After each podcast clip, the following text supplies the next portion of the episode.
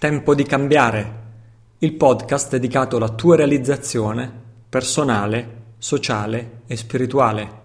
Questo è l'episodio 39, quello registrato in teleconferenza con più di 100 ascoltatori presenti in diretta e dedicato al tema della realizzazione spirituale. È un po' più lungo del solito, ma piano piano credo che meriti il tuo ascolto.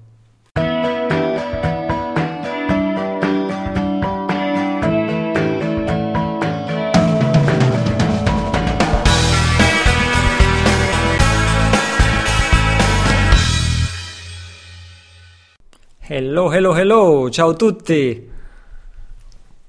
Ciao a tutti gli amici qui presenti in diretta perché, bene sì, questa puntata, questo episodio del podcast lo registriamo per la seconda volta e soltanto un'altra volta era successo prima d'oggi in diretta con tantissimi amici. Che bello registrare il podcast in compagnia anziché da soli davanti al microfono. Così sono davanti al microfono e anche davanti a tantissimi amici con cui, per chi si sta perdendo l'esperienza in diretta, praticamente non si fa altro che scambiare eh, messaggi fra di loro e fra loro e me, e insomma fra tutti quanti, in tutti i sensi, nel, con la chat incorporata nella nostra sala conferenze. Quindi grazie a tutti gli amici che sono in diretta, grazie a quelli che ci ascolteranno in registrata. Questa sera parliamo di realizzazione spirituale. E, forse una, una, una, curiosità che non vi ho mai detto all'inizio ed era, ed era che cos'era? Era lo scorso autunno, quando, ottobre credo, ottobre-novembre, quando ho inaugurato il blog italocilo.it, non so se ricordate, ho fatto un piccolo sondaggio chiedendo a tutti voi, il mio pubblico, i miei ascoltatori, gli ascoltatori del podcast, coloro che mi seguono, a, a partecipare, non so, ricordo, tantissimi, qualche migliaio di persone a questo sondaggio, e chiedevo, ma di questi tre argomenti di cui mi occupo, la realizzazione personale, sociale e spirituale, a te quale che interessa di più? Quale che ti sta più a cuore? Quale vorresti, di quale vorresti che io ti parlassi di più? E non vi ho mai raccontato i risultati di questo sondaggio che sono sorpresero me per primo. Il 42% di coloro che hanno risposto, cioè l'ampissima maggioranza relativa, ha risposto che è interessato prevalentemente a tematiche spirituali e vorrebbe che io parlassi prevalentemente di argomenti di natura spirituale.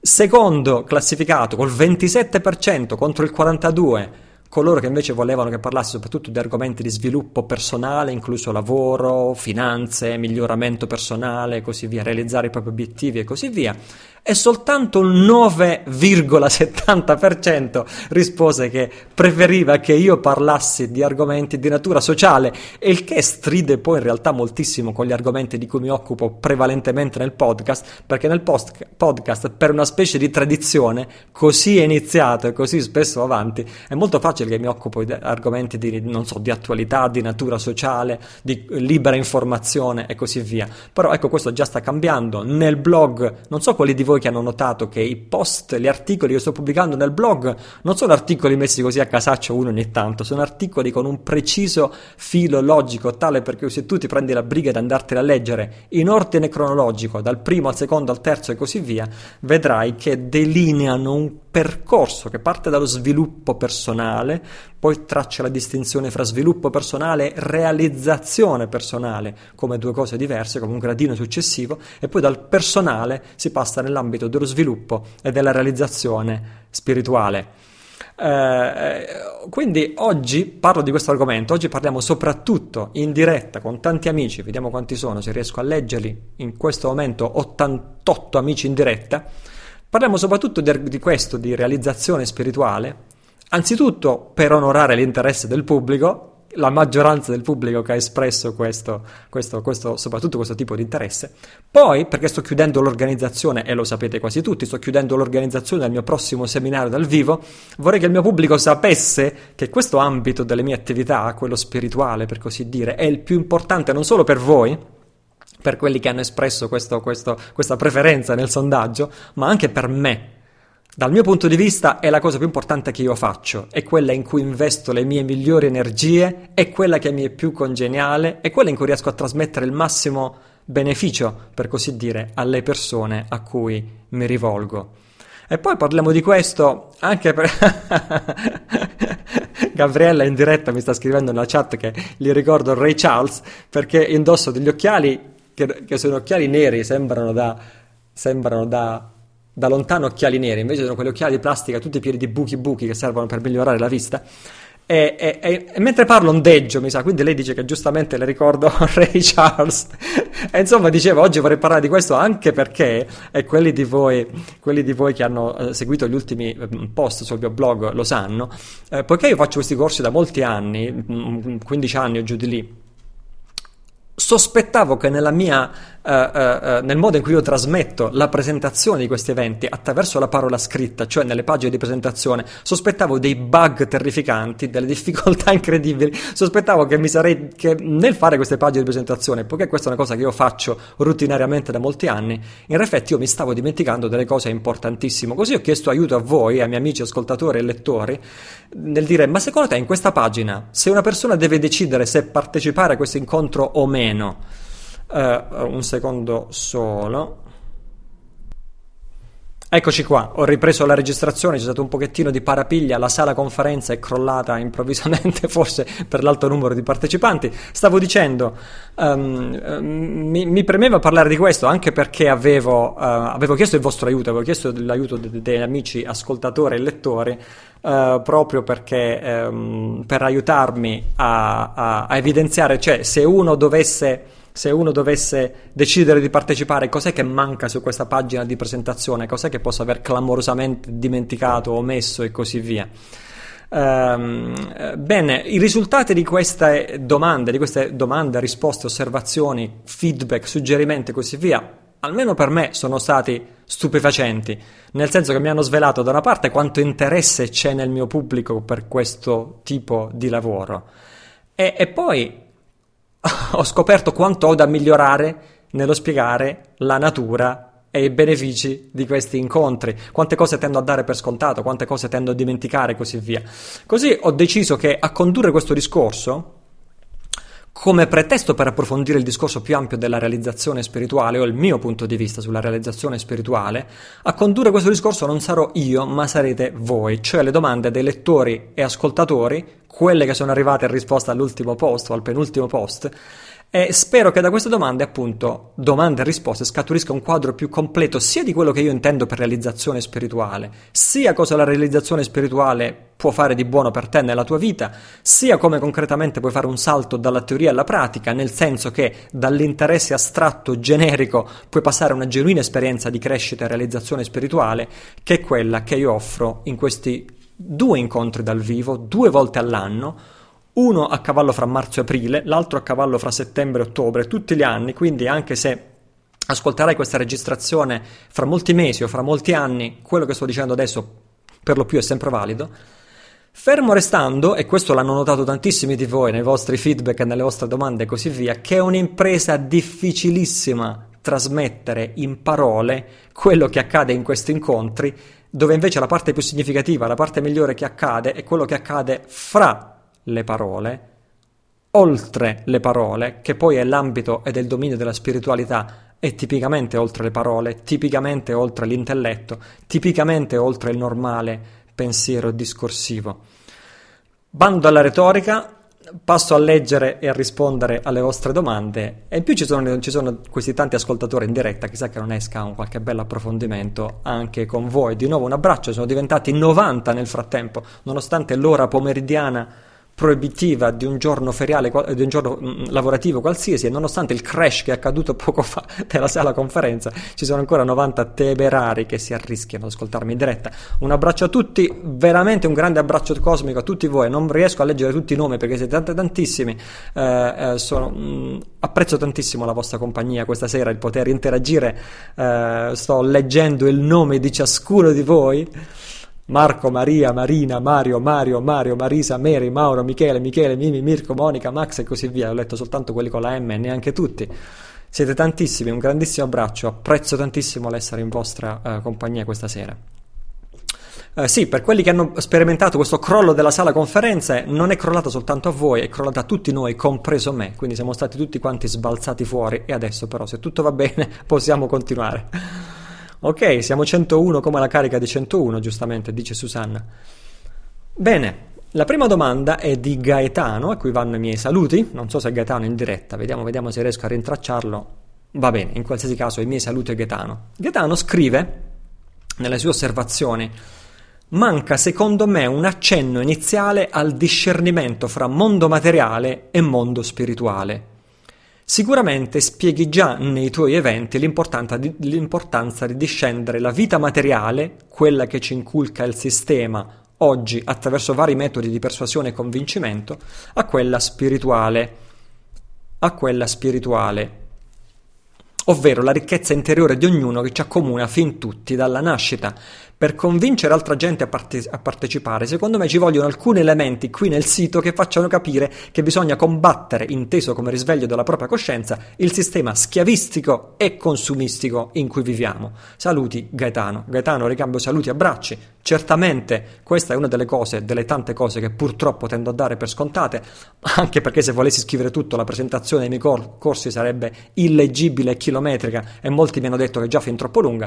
Dici bene Gaetano c'è una dimensione materiale in cui imprigioniamo tutta la nostra esistenza, dall'inizio alla fine, è come se fossimo ipnotizzati o ingabbiati all'interno di questa dimensione naturale, è come se fosse diventa per noi più, l'unica, non solo la più importante, l'unica dimensione della nostra vita su cui ci, ci sintonizziamo, e mentre oltre questa, molto più importante di questa, molto più vicino al nostro cuore, molto più vicino a quello al, al al realizzare la nostra missione, il significato stesso dell'essere vivi in quanto esseri umani, di poter lavorare con la nostra mente, migliorare, realizzare le nostre migliori potenzialità e le nostre migliori aspirazioni, c'è una dimensione di natura spirituale totalmente tras- trascurata.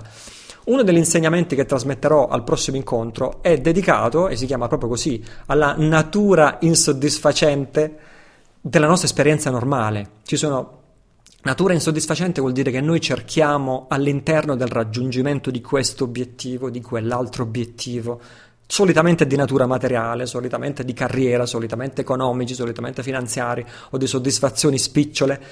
Illudiamo noi stessi dicendo se realizzerò questo risultato allora sì che sarò felice, se allora, se allora, se allora, ma in realtà questo se allora non arriva quasi mai, sia perché il, sei, il sé è molto difficile da realizzare, spesso incontriamo ostacoli nella realizzazione delle nostre aspirazioni, ma il bello è che anche quando riusciamo a realizzare le nostre aspirazioni ci accorgiamo che quella felicità duratura che pensavamo di poter realizzare realizzando un certo obiettivo, in realtà ci sfugge fra le mani. Hai presente come quando cerchi di afferrare la sabbia? Non riesce a trattenerla. E quindi fra gli insegnamenti che passerò durante questo prossimo imminente corso del 3-6 aprile 2014 ci sono tre insegnamenti collegati fra di loro. Uno è sulla preziosità della vita umana, inteso come riconoscere e apprezzare la straordinaria pot- uh, potenzialità di crescita e di evoluzione del semplice fatto di essere umani, di avere una mente umana con cui poter lavorare. Scusa, sorso d'acqua il semplice fatto di avere una mente umana con cui possiamo lavorare. Un altro insegnamento collegato è l'inevitabilità della morte, cioè tendiamo a vivere come se fossimo immortali, tendiamo a non pensare che questa vita è destinata a finire e tendiamo a pensare che le piccolezze cui diamo importanza nell'arco di questa vita siano le cose in assoluto più importanti di tutta la nostra esperienza, quando invece esaminiamo le, le circostanze concrete della nostra vita alla luce di quello che sarà l'ultimo dei nostri giorni, alla luce del fatto che noi prima o poi tutto questo lo dobbiamo lasciare, allora inizia ad apparire in una luce completamente nuova ciò che è importante e ciò che sì va bene dal punto di vista pratico è importante, ma non lo è veramente tanto dal punto di vista ultimo. Un altro insegnamento che darò è sulla, appunto dicevo, la natura insoddisfacente della nostra esperienza ordinaria, cioè cercare la felicità costantemente al di fuori di noi, nel raggiungimento di obiettivi temporanei, di breve durata, provvisori e così via questi e altri insegnamenti sulla linea di quello che dice Gaetano, cioè lo spirituale in quanto contrapposto al materiale, solo comprendendo questi aspetti, cioè il fatto che dobbiamo in un certo senso imparare a fare un salto oltre, un salto al di là della dimensione puramente materiale della nostra esistenza, solo comprendendo questo, questo aspetto diciamo così negativo de, della dimensione materiale che ci lasciamo alle spalle, fra virgolette, solo in questo modo possiamo passare a quello che è invece l'aspetto positivo e costruttivo. Qual è l'alternativa? Come si può realizzare quella felicità duratura a cui tutti quanti aspiriamo? come possiamo realizzare la nostra vera natura, come possiamo realizzare le nostre vere aspirazioni e così via. Proprio perché la nostra chiamiamola insoddisfazione. Ai tempi del Buddha si diceva infelicità, la mancanza di felicità, o il Buddha addirittura usava un termine che a noi oggi occidentali modernizzati appare esagerato, sofferenza, no? il fatto che la nostra vita è sofferenza. Chiamiamola non felicità, chiamiamola senso di profonda insoddisfazione, ma questa come la vuoi chiamare? Che la vuoi chiamare sofferenza, che la vuoi chiamare infelicità, che la vuoi chiamare insoddisfazione, che è un po' un'esperienza universale di tutti, dai più ricchi ai più poveri, dai più miserevoli ai più potenti, tutti in questa vita conoscono un certo grado di insoddisfazione, anzi un forte grado di insoddisfazione. Questa insoddisfazione dobbiamo riconoscere che ha cause interiori, non materiali, spirituali, direbbe Gaetano.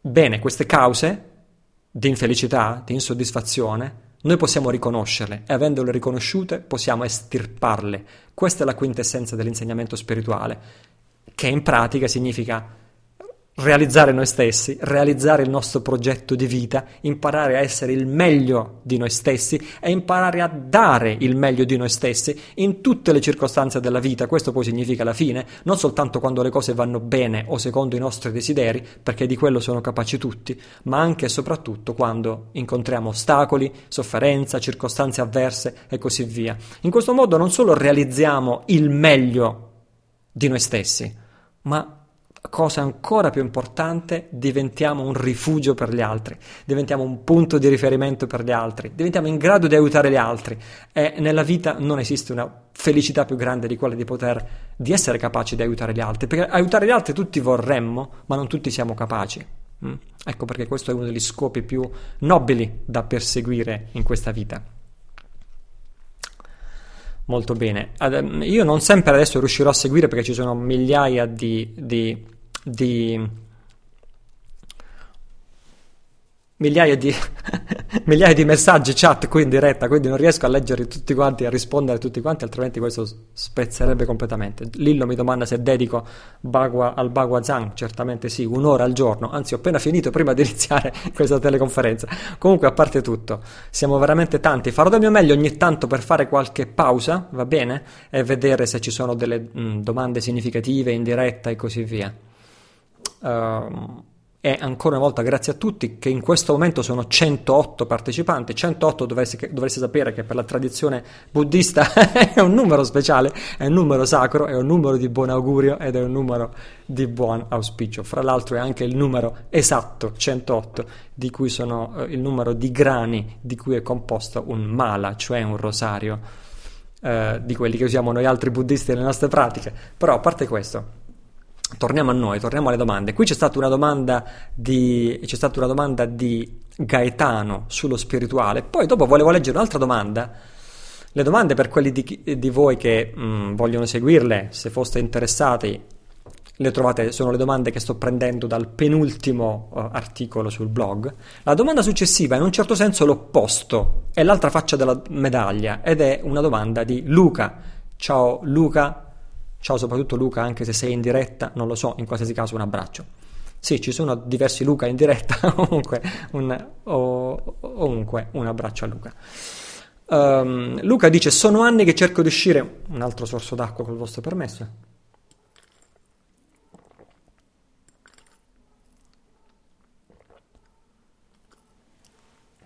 Luca dice, sono anni che cerco di uscire dalla prigione più grande che mi tiene costretto al mio territorio, sono di Rovigo, una città che in realtà è un grosso paese dove la mentalità è prettamente contadina, non distraiamoci, la cosa che non trovo nel tuo e nel racconto di tanti è come sopravvivere nel periodo di ribellione e o trasformazione di noi stessi. Cioè Luca dice, quando noi lavoriamo su, mm, per migliorare noi stessi e vogliamo anche dedicare del tempo e delle energie preziose a questo, nel frattempo, economicamente, noi come ci manteniamo? Quindi dice Luca, ho provato ad andare a fare un percorso nel Regno Unito, ma visto la mancanza di un inglese fluido, aver dovuto accettare lavori che non mi avrebbero fatto arrivare alla sufficienza economica, potrei andare avanti per ora a scrivere la mia vita fatta di pochi alti e tantissimi bassi sprofondati sottoterra, ma mi limito per ora a questo. Grazie della pazienza, scusa lo sfogo, se ci vedremo ti racconterò quello che è il mio grande sogno nel cassetto che prevede di aiutare la gente come fate voi. Grazie Luca, questo è bellissimo ed è molto nobile da parte tua. Questa domanda, dicevo, è un po' l'altra faccia della medaglia, cioè quella di prima diceva facciamo capire alle persone che il materiale non è importante, invece ciò che conta è lo spirituale. Luca invece dice facciamo capire alle persone, aiutiamole a risolvere il problema materiale, altrimenti come si fanno a dedicare a quello spirituale. E questo, questa doppia tematica in effetti a me sta molto molto a cuore ed è il motivo per cui il mio blog è impostato così come è impostato. Cioè la realizzazione non può essere spirituale punto e basta, avulsa dal resto del mondo, senza preoccuparti di come paghi l'affitto a fine mese e senza preoccuparti se sei felice o infelice sul lavoro che fai otto ore al giorno, tutti i giorni. È uno scandalo pensare di poter raggiungere la realizzazione spirituale mentre sei costretto tutti i giorni a fare un lavoro mortificante in cui non ti riconosci. Diverso è se è un lavoro che ti piace, in cui ti sai esprimere e in cui sai ricavarti quel giusto tempo libero per la tua crescita personale. Chi riesce a fare questo, tanto di cappello, eh, non ho nulla da ridire. Però quello che sto dicendo sono due cose che vanno veramente insieme, non ci si può occupare di una ignorando l'altra, no?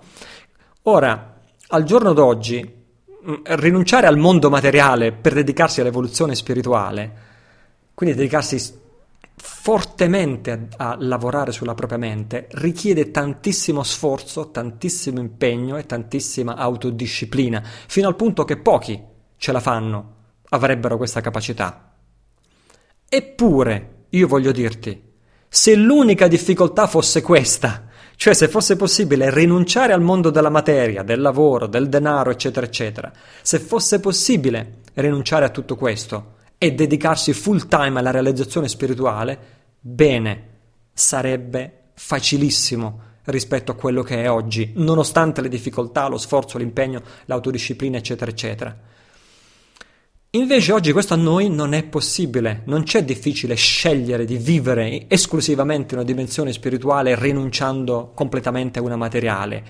Qui è oggi. In altri luoghi e in altri tempi era possibile. In Oriente, da dove i miei insegnanti provengono, esiste e in molti luoghi esiste ancora una tradizione fortissima chiamiamola religiosa, ma in realtà è una tradizione culturale, tale per cui io, che aspiro alla realizzazione spirituale, se mi ritiro dal mondo per meditare all'interno di una grotta, per praticare gli insegnamenti spirituali che ho ricevuto e dedicarmi con tutta la forza del mondo, senza neanche curarmi se riuscirò a trovare da mangiare e da bere, e da coprirmi dal freddo. Se io faccio una scelta del genere o anche semplicemente mi ritiro in una casa o in un monastero, quello che è, per ogni persona che fa questa scelta in Oriente ci sono, o c'erano, e in molti luoghi ci sono ancora, centinaia di persone normali, fra virgolette, persone di famiglia che vivono nel mondo, che sono pronte ad aiutarti, portandoti da mangiare, portandoti da bere, portandoti vestiti, aiutandoti a riscaldare la tua casa e così via. Quindi una tradizione completamente diversa, perché se uno invece oggi facesse questo da noi, come molti di noi aspirano e come io ho aspirato soffrendo come un cane per vent'anni della mia vita, vent'anni di acuta sofferenza nella mia vita, desiderando tut- con tutto me stesso di poter rinunciare a tutto e dedicarmi solo alla pratica spirituale, se tu lo fai, tutti gli altri sono lì che puntano il dito e dicono: Ma guarda, questo parassita pretende di, pretende di, di, di non contribuire alla società, pretende di andarsene a, a, dire soltanto quattro preghiere e magari pensa anche che gli altri lo devono aiutare e così via. Quindi viviamo in una cultura radicalmente opposta, non solo diversa. Quindi non solo ci tocca mettere lo sforzo, l'impegno, l'autodisciplina, quello che dicevo poco fa, abbiamo una doppia difficoltà. Dobbiamo anche procurarci il denaro per pagare l'affitto o il mutuo a fine del mese, per comprarci da manga- mangiare, per riscaldare la casa, per mantenere i nostri figli, eccetera, eccetera, eccetera. Io ripeto, ho sperimentato non uno o due, vent'anni di acuta sofferenza su questo punto, sul mio desiderio di mm, mollare il mondo e dedicarmi solo alla pratica spirituale, e questa sofferenza mi ha aiutato diciamo così, a sviluppare una certa saggezza, perché la saggezza è la, conf- è la, conseguenza della sofferenza. Più soffri e più quella sofferenza ti insegna delle cose. Sono i tuoi sbagli, sono i tuoi errori a insegnarti delle lezioni che poi con gli anni si trasformano in saggezza. Così adesso questa saggezza, una piccola parte di questa saggezza sono in grado di trasferirla ai miei studenti, aiutandoli quando vedo molti dei miei studenti cadere in questo stesso errore, in questo stesso errore, non lo chiamo neanche errore, in questa stessa sofferenza di desiderare una parte, quella spirituale, rinunciando all'altra. E spesso riesco ad aiutare in questo concretamente i miei studenti, come pochissimi maestri orientali, che non hanno mai avuto a che fare con questi problemi, invece sarebbero capaci di fare. Quindi devo dire, da questa sofferenza di cui ho parlato è sorto tutto quello che insegno oggi, la realizzazione nei tre campi, le tre dimensioni personale, sociale e spirituale, tutto il discorso che faccio, l'uno non può essere separato dagli altri due. Oggi l'insegnante spirituale puro, fra virgolette, ammesso che esista una cosa simile, Può andare bene se esiste, se tu sei un romantico sognatore inguaribile, però succede anche che quando uno è un romantico sognatore inguaribile, dopo va spesso a sbattersi contro disillusioni e delusioni cocentissime. Ora, la mia formazione personale e spirituale è stata con insegnanti spirituali orientali, tibetani, puri, fra virgolette, e io stesso mi sono formato in quanto insegnante spirituale puro. Questo mi, mi, hanno insegnato a fare e questo mi è stato chiesto di fare, questo i miei maestri mi hanno insegnato di fare, cioè l'insegnante spirituale puro in senso tradizionale che trasmette gli insegnamenti, guida lo studente nel praticare i metodi e così via. Però, diciamo, eh, eh, ehm, eh, ho fatto questo mo- da molti anni, continuo a farlo, ma ora mi sembra riduttivo ai miei stessi occhi e credo anche agli occhi dei miei studenti fare solo questo. Credo che potrei dare un aiuto limitato se ti dico questi sono insegnamenti di liberazione, questo è come studiarli, questo è come praticare i metodi di meditazione, questo è come applicare e, vabbè, e basta. No, oggi come oggi c'è bisogno di altro e lo dico sulla base di una grande sofferenza esperienza di vita vissuta, c'è bisogno di, di, diventare insegnanti integrali di vita, se lo guardiamo dalla parte dell'insegnante, o c'è bisogno di diventare studenti integrali di vita, se lo guardiamo dalla parte dello studente. Ecco perché ho dato questo titolo, per alcuni un po' controverso, difficile da capire, mia, al, al, al ciclo di insegnamenti spirituali che sto trasmettendo in questi anni, in questo periodo, cioè educazione alla felicità perché felici- l'educazione alla felicità deve essere qualcosa di integrale, riguarda il nostro ambito spirituale, ma anche quello nostro quotidiano, ehm, personale e così via. E questa è la direzione che sto seguendo e quindi in questo sto imparando non solo dagli insegnamenti ricevuti, dall'esperienza spirituale che ho accumulato in decenni e così via, ma sto imparando anche dall'esperienza di vita e dagli errori miei e di tanti altri. Così la risposta breve per, la risposta breve per Luca è che la, non c'è una risposta facile alla tua domanda, ma come si dice, come dicono i musulmani, se vuoi evitare che ti rubino il cammello, prega Dio, ma non ti dimenticare di legare il cammello. Prega Dio e lega il cammello. Noi dobbiamo fare entrambe le cose, dobbiamo prenderci cura del nostro aspetto spirituale e anche della sopravvivenza materiale, non ci sono alternative non ci sono scorciatoie, non ci sono trucchi segreti, dobbiamo fare entrambi. Ok, faccio un attimo di pausa per leggere uh, nella sala conferenze. Ah, Gabriella ha detto che mi viene a portare da mangiare se io mi ritiro una grotta. Grazie Gabriella, troppo gentile. Ci conto, eh? mi prendo un appunto su questo. ok.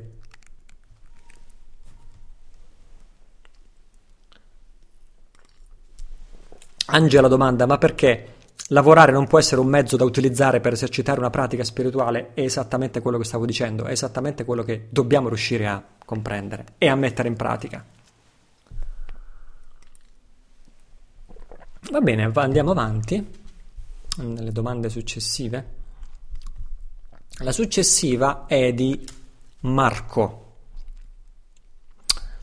Uh, ho scelto appositamente molte domande, molte di queste domande che sto per leggere sono crescentemente uh, anche domande mm, polemiche o domande ostili, domande e così via, domande imbarazzanti e domande... Ho deciso di rispondere a tutte, anzi più, più sono polemiche e controverse meglio è. Marco domanda, per me educazione alla felicità è poco congruente si riferisce al nome che ho dato al mm, ciclo di insegnamenti che sto, uh, che sto uh, svolgendo. Per me educazione alla felicità, dice Marco, è poco congruente, offre un'aspettativa immaginaria e non realistica. La felicità è un'emozione fuggevole come le altre, la serenità interiore è la vera conquista. Educazione alla felicità, che cos'è? L'esercizio narcisistico al sorriso stampato in faccia sempre e comunque? Non esistono metodi pratici che vanno bene per tutti, dice Marco, e se una determinata roba va bene per me, non è detto che sia buona anche per te o per un altro. Nessuno o pochissimi hanno una gestione equilibrata e consapevole dei tre centri vitali. C'è chi è emotivamente sbilanciato, chi è troppo intellettuale, c'è chi agisce senza sapere né perché lo fa né cosa sente, e nelle sfumature intermedie di tutte queste visioni individuali non c'è una tecnica, una terapia, una disciplina che può andare bene per tutti. Dare e dire con meno sensazionalismo cosa si farà e a cosa ci si ispira è più naturale, congruente e onesto, secondo me. Come dire, signore e signori, il menù è questo, ognuno può comprendere se e in che modo può gradire le pietanze. Saluti cordialissimi Marco, grazie Marco. Ora Marco, giustamente tu dici felicità, è, è, è, strano come suona educazione alla felicità. Qui purtroppo entra in gioco il fatto che ognuno di noi usa le parole in modo diverso e da questo non si scappa. Tu dici felicità, a te ti fa pensare uno che ride artificiosamente come uno sciocco col riso stampato sul viso?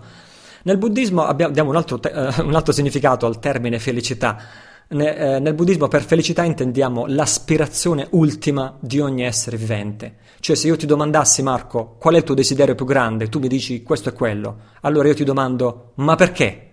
Cosa, mh, mm, perché ti interessa? Perché lo vuoi realizzare? E tu mi diresti perché puntini puntini puntini. E io ti potrei ridomandare ok ma perché tu lo vuoi? Perché mi permetterebbe di e io, puntini, puntini, puntini. E io ancora ti domanderei, ok, ma perché? E così via potremmo continuare questo botta e risposta. Sì, va bene, lo vuoi, ma perché? Alla fine tu saresti costretto a dire, perché mi rende felice. Oppure una variante di questo, mi fa stare bene, è l'unico modo in cui posso sentirmi realizzato, è l'unico modo in cui posso essere felice. Quella è la risposta ultima, quella è la risposta finale, quella è la risposta tale perché se tu mi dici lo vorrei perché mi rende felice, io non potrei più domandarti, è allora che lo desideri a fare, perché la felicità si autogiustifica. È l'ultimo dei desideri, è come posso dire impresso nel nostro DNA, in quanto esseri viventi, non solo esseri umani, anche il più piccolo degli insetti, passando per tutti gli animali, mammiferi, pesci, uccelli e così via. Tutti gli animali desiderano la felicità e gli esseri umani desiderano la felicità e cercano di evitare la sofferenza.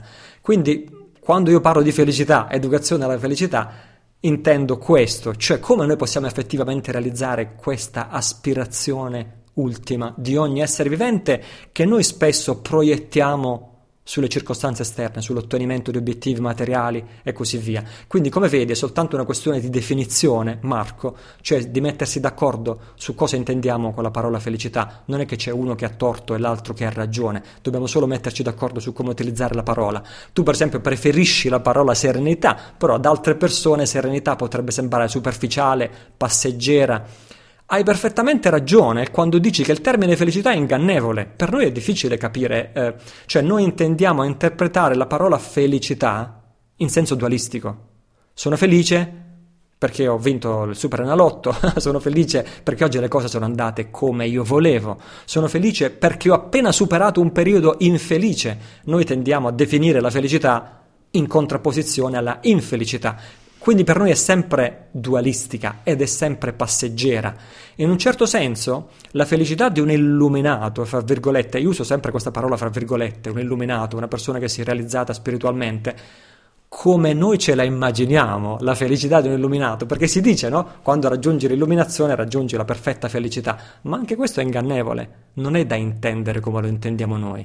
La felicità permanente di un illuminato, fra virgolette, non esiste perché presuppone che non esistano più gli alti e bassi della vita. Non è che se un essere è illuminato e gli muore la persona più cara, il fratello, la sorella, il marito, la moglie e così via, l'illuminato è felice, si mette a cantare, a ballare, a danzare e a fare sfoggio di felicità. Non è questo, non è, questo, non è di questo che stiamo parlando. Felicità significa riuscire a essere il meglio di sé, riuscire a dare il meglio di sé in ogni circostanza, non solo quando le cose vanno bene, perché in quello siamo capaci tutti, ma anche e soprattutto quando le cose vanno male. Una metafora, un'analogia spirituale che si fa. Il nostro obiettivo non è avere una strada asfaltata completamente priva di buche di alti e bassi. Non è così la vita. La vita non sarà mai liscia, asfaltata e priva di buche. Lo scopo del praticante spirituale è avere dei buoni ammortizzatori hm? e quindi riuscire a attraversare gli alti e bassi essendo il meglio che si può essere e dando il meglio di sé. Uh, la seconda parte della tua domanda, quando dici non esiste un metodo o una via che è valida per tutti, anche su questo devo darti ragione. Esatto. Per questo, nella mia tradizione spirituale, poi ovviamente oltre la mia ci sono 100.000 altre tradizioni spirituali e non è che una è migliore e le altre sono peggiori. Strade spirituali diverse sono migliori per persone diverse, no? Nella mia tradizione si dice che ci sono 84.000 metodi, è così che viene spiegato ed è così che è in effetti. Nella mia tradizione spirituale a cui appartengo, che è quella del buddismo tibetano, ci sono 84.000 metodi e per questo è così importante che vengano somministrati questi metodi da un insegnante vivente. Nella mia tradizione è importante creare una connessione con un insegnante spirituale, non è che c'è un libro uguale per tutti questa è la teoria, questa è la pratica, questi sono i metodi. Al contrario, il sentiero spirituale si svolge nella relazione con un insegnante vivente che ti dice quali metodi sono più adatti per te. Ovviamente ci deve essere questa fiducia fra lo studente e l'insegnante, altrimenti è inutile che stiamo a parlare. Altrimenti lo studente si dovrebbe cercare un altro insegnante, poi un altro, poi un altro, poi un altro ancora, finché non trova uno di cui ha fiducia. Altrimenti probabilmente il sentiero spirituale non inizia neppure. Bene, thank you very much, grazie, mm, grazie uh, Marco. Adesso passerò a un'altra domanda che è quella di Daniele, non prima di essermi affacciato rapidamente nella sala conferenze. yep.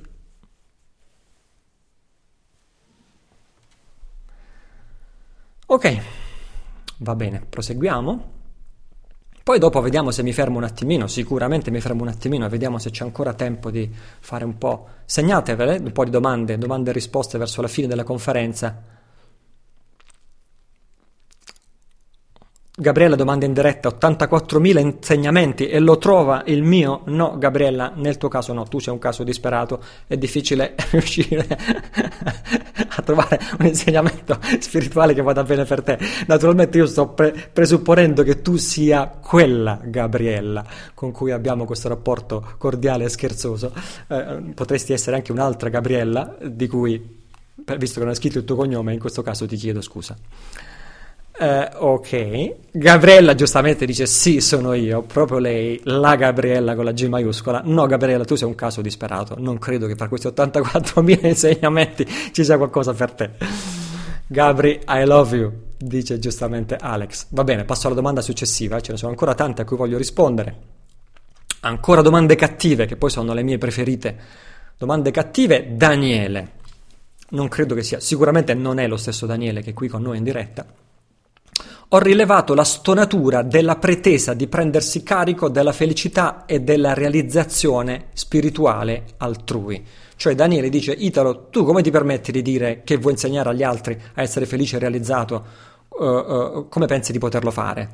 È un obiettivo impossibile, dice Daniele, e manifestarlo gioca apertamente a sfavore di chi lo propone. Che motivo di esprimersi come un integralista di qualsiasi altra religione? dice Daniele. Realizzazione è una parola troppo grossa e francamente ritengo sia un risultato dovuto alla serenità familiare di Italo, che nulla ha a che fare con quanto lui può dare. Qui ci sono talmente tanti spunti di riflessione che la, la, la, dividiamo in parti questa perché è molto interessante. Ci sono molte cose, eh, molte cose, molti punti importanti che sicuramente non, guardano, non riguardano solo Daniele, riguarda chiunque di noi e il modo in cui noi interpretiamo interpretiamo o fraintendiamo il percorso spirituale. Innanzitutto, dice Daniele, nella prima parte dice la pretesa di prendersi carico della felicità altrui. Questo ognuno parla per sé. Eh, nel mio caso non è una pretesa, è semplicemente svolgere un compito che nel mio caso mi è stato affidato dal mio maestro spirituale su questo, se riesco, vorrei aggiungere qualcosa ancora in seguito. Io sto semplicemente eseguendo un dovere e da un certo momento in poi della tua vita questo diventa un dovere quando hai fatto tanti anni di addestramento e quando il tuo maestro ti ha detto adesso tu d'ora in poi devi fare questo diventa un dovere non più discutibile, specie perché nel rapporto fra insegnante e studente, quando questo rapporto si è creato e il tuo insegnante ti dice fare qualcosa, non è che a quel punto puoi più diciamo, andare tanto per um, uh, uh, dire no, non sono d'accordo.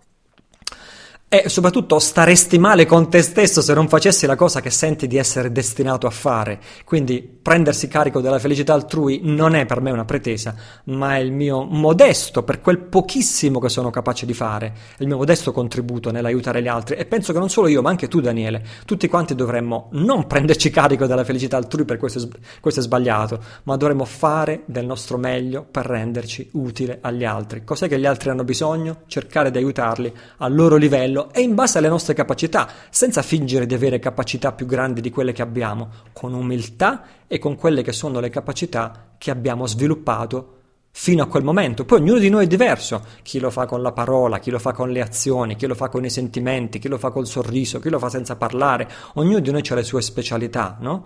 Però qualunque sia la nostra specialità, cioè il nostro talento, le nostre inclinazioni naturali, dobbiamo usarle per essere di beneficio agli altri. E, e questo è veramente una parte molto importante dell'essere umani. Ed è forse la condizione per realizzare il nostro uh, uh, progetto di vita. Alla fine della nostra vita ci domanderemo a quante persone sono state, sono stato utile. Daniele, alla fine della nostra vita ci domanderemo a quante persone sono stato utile. E sarà la domanda più importante che ci faremo e la risposta che saremo in grado di darci sarà la risposta più importante che ci daremo. Poi vengo a un'altra parte che dice Daniele nella sua domanda. Che motivo c'è di esprimersi come un integralista di qualsiasi religione? dice Daniele. Infatti io non credo di essermi espresso né di esprimermi come integralista di una qualsiasi religione. Vivo la mia fede, perché io la chiamo così, per me è questo, per me è una fede buddista, nel modo più intimo e privato possibile che io riesco a immaginare, ne parlo il meno possibile.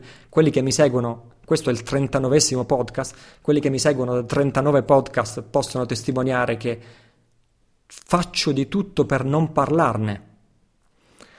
Davvero, per me parlare può essere solo un ostacolo, può essere soltanto una cosa che separa me da te. Non è un valore aggiunto quando io dico ma vedi, io sono buddista. Per me quello non è sbandierarlo ai 420 o semplicemente dichiararlo, non è un valore aggiunto, è solo una cosa che può separare il mio essere umano e la mia esperienza di essere umano dalla tua esperienza di essere umano. Comunque, per quelli che praticano il buddismo, apro una parentesi, per me e per tutti coloro che praticano questo veicolo, questa via di realizzazione, questo insegnamento di liberazione, come noi lo chiamiamo, perché buddismo è una parola impropria, inventata dagli occidentali, noi lo chiamiamo insegnamento di liberazione, per me non è una religione, è una filosofia di vita attualissima che non è solo una filosofia di vita, e questo è il bello, ma è anche accompagnata da metodi pratici di realizzazione, perché molte filosofie, prendi per esempio le filosofie occidentali, non, e molte religioni anche occidentali, monoteiste, molto vicine a noi, sono filosofie ma non sono accompagnate da metodi pratici di realizzazione spirituale. Capisci? Quindi c'è una grande ricchezza, una grande preziosità nel fatto che questa via è non solo una filosofia di vita attualissima, ma è anche accompagnata da metodi di realizzazione che chiunque può mettere in pratica e se li mette in pratica è garantito che ne riceverà dei risultati. Né, e questo voglio dirlo, c'è bisogno di abbandonare altre filosofie, altre religioni, altre credenze, perfino se tu sei ateo. Questo, quello chiamato insegnamento di liberazione, è il, chiamiamolo sistema di lavoro sulla propria mente più aperto e più non dogmatico che io conosca e infatti questo è testimoniato dalla incredibile varietà e differenza dei diversi buddismi che esistono in diversi luoghi del mondo e in diverse epoche e periodi storici diventa sempre diversissimo fino al punto che due mm, buddisti, due paesi, due luoghi e tempi diversi quasi sembra che non stanno facendo la stessa cosa ma stanno facendo delle cose eh, completamente diverse. Uh, ups, adesso devo fare una piccola pausa. Ok, ho riattaccato la registrazione, c'era stato un piccolo di nuovo inconveniente tecnico in sala conferenza. Adesso mi confermano che tutto va bene. Infine, uh, infine rispondo all'ultima parte della domanda di Daniele. Daniele dice: realizzazione è una parola grossa dovuta alla serenità familiare di Italo. Ora, qui invece Daniele siamo alla presenza di un uh, fraintendimento molto grave. Se io non facessi del mio meglio per correggere questo malinteso, renderei un pessimo servizio a te e renderei un pessimo servizio a chiunque ci sta ascoltando, perché eh, limiterebbe la tua, la tua capacità di perfino intendere, perfino concepire un percorso di eh, evoluzione, sviluppo, chiamiamolo così, personale, spirituale, quando tu dici realizzazione è una parola grossa, è dovuta soltanto alla serenità familiare di Italo. Uh, molti oggi mi invidiano, mi considerano di successo e sotto alcuni parametri moderni probabilmente lo sono, le mie relazioni con mia moglie, figli meravigliosi, un lavoro che mi piace, che è quello che sto facendo adesso, in cui sono pienamente realizzato, il denaro non mi manca, la spiritualità non mi manca. Molti oggi mi, mi, mi invidiano, nel senso mi considerano una persona di successo, magari potrebbero pensare è facile per te occuparti di spiritualità ed è facile per te parlare di spiritualità, tu che hai tutto e non ti manca niente. Bene, io questa qui la devo assolutamente correggere perché il malinteso è un malinteso colossale. Non solo non è sempre stato così nella mia vita, ma a me questo fa sorridere po- potentemente perché t- tutto questo di cui stiamo parlando, cioè il successo sotto questi parametri eh, con- moderni, diciamo così, per me nella mia vita è accaduto soltanto negli ultimi sette anni. Io oggi ne ho 52, se tu mi avessi conosciuto nei precedenti 45 anni della mia vita, ti posso garantire che non diresti questo. Fra parentesi, sono nato con Saturno sull'ascendente, non so quelli di voi che si interessano di astrologia, se uno di voi capisce astrologia, se dico sono nato con Saturno sull'ascendente, non c'è bisogno che io aggiunga altro, perché il primo astrologo tanto tempo fa che mi fece una mappa astrale mi disse "Ma tu hai Saturno nato sull'ascendente? Tu, tu, tu, tu sei nato e cresciuto e infelice". E lui dissi, ah beh certo l'hai capito, finalmente te ne sei accorto. Esatto, questa è la più accurata descrizione della mia vita che io abbia mai sentito dire, cioè tu sei nato e cresciuto e infelice. La prima metà della mia vita, e per prima metà intendo ben oltre i 40 anni, ho conosciuto praticamente soltanto ostacoli, strade in salita, insoddisfazione, non sapere cosa volevo, non sapere chi ero, sofferenza, qualsiasi obiettivo lo sforzo di doverlo raggiungere significava puntualmente dover andare controcorrente e vedersi contro tutte le cose, le persone, le circostanze, paura di fallire, ansia di rimanere senza nulla e così via, altro che alti e bassi. Io nei primi 40 anni della mia vita ho conosciuto diversi bassi, ma non molti alti e bassi, come, e parliamo di pochi anni fa, come quando a 42 anni mi sono ritrovato senza lavoro, con un debito di 150.000 euro, e con una famiglia di 5 persone da mantenere senza sapere come mantenerla. 42 anni, esattamente 10 anni fa. O, o, come quando a 28 anni, ero molto più giovane, Francesca e io avevamo già due figli, guardavamo nel frigorifero, non c'era cibo, guardavamo, guardavamo nel portafogli, era vuoto anche quello, e allora a quel punto ci guardavamo noi e dicevamo oggi cosa diamo da mangiare ai nostri figli?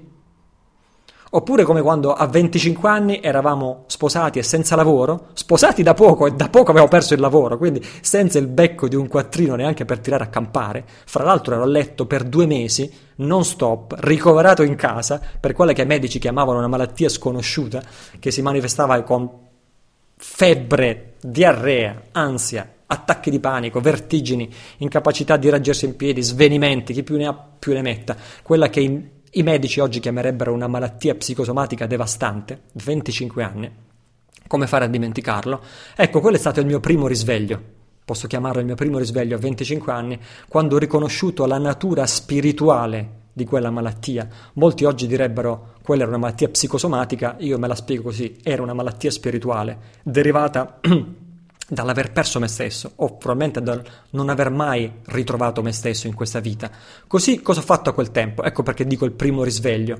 Ho preso il mio corpo e il mio spirito malati tutti e due e li ho trascinati letteralmente senza neppure aspettare di guarire in una serie di esperienze di crescita, come posso dire, vertiginosa. Ricordo come se fosse ieri che guidavo con le mani che mi tremavano, le braccia che mi tremavano e la paura di svenire in macchina mentre guidavo da solo per andare a 200 km da casa mia, ancora malato, da un terapista di cui avevo sentito parlare di cose meravigliose, che mi avrebbe aiutato a sciogliere i miei blocchi emotivi, a esprimere le emozioni represse, a sciogliere i blocchi caratteriali, a sciogliere i blocchi corporei, muscolari e così via. E quella fu soltanto la prima di una lunghissima serie di terapie individuali e terapie di gruppo che andavano, eh, che si usavano 20-25 anni fa e che oggi mi sembra che non vadano più di moda, terapie di liberazione emozionale, terapie di eh, liberazione dai traumi e così via. Oggi si usano sistemi molto diversi da quelli che si usavano allora, però a quel tempo ti posso dire che funzionavano, eh, funzionavano tantissime, funzionavano molto bene. Eh, urlare, gridare, esprimere tutte le emozioni, calci, pugni, da soli, in gruppo, tutti nudi a gridare in una stanza, sono cose che si facevano 25 anni fa e io posso dire che eh, proprio avendo riconosciuto la mia malattia come spirituale come psicosomatica, mi sono dedicato a queste per due anni interi della mia vita e bada bene, questo lo voglio sottolineare, mentre io facevo questo a tempo pieno per due anni, continuavo a essere disoccupato e senza il becco di un quattrino. Io non avevo soldi in più, cioè non avevo proprio soldi da investire in questa, in questa ricostruzione e rigenerazione di me stesso.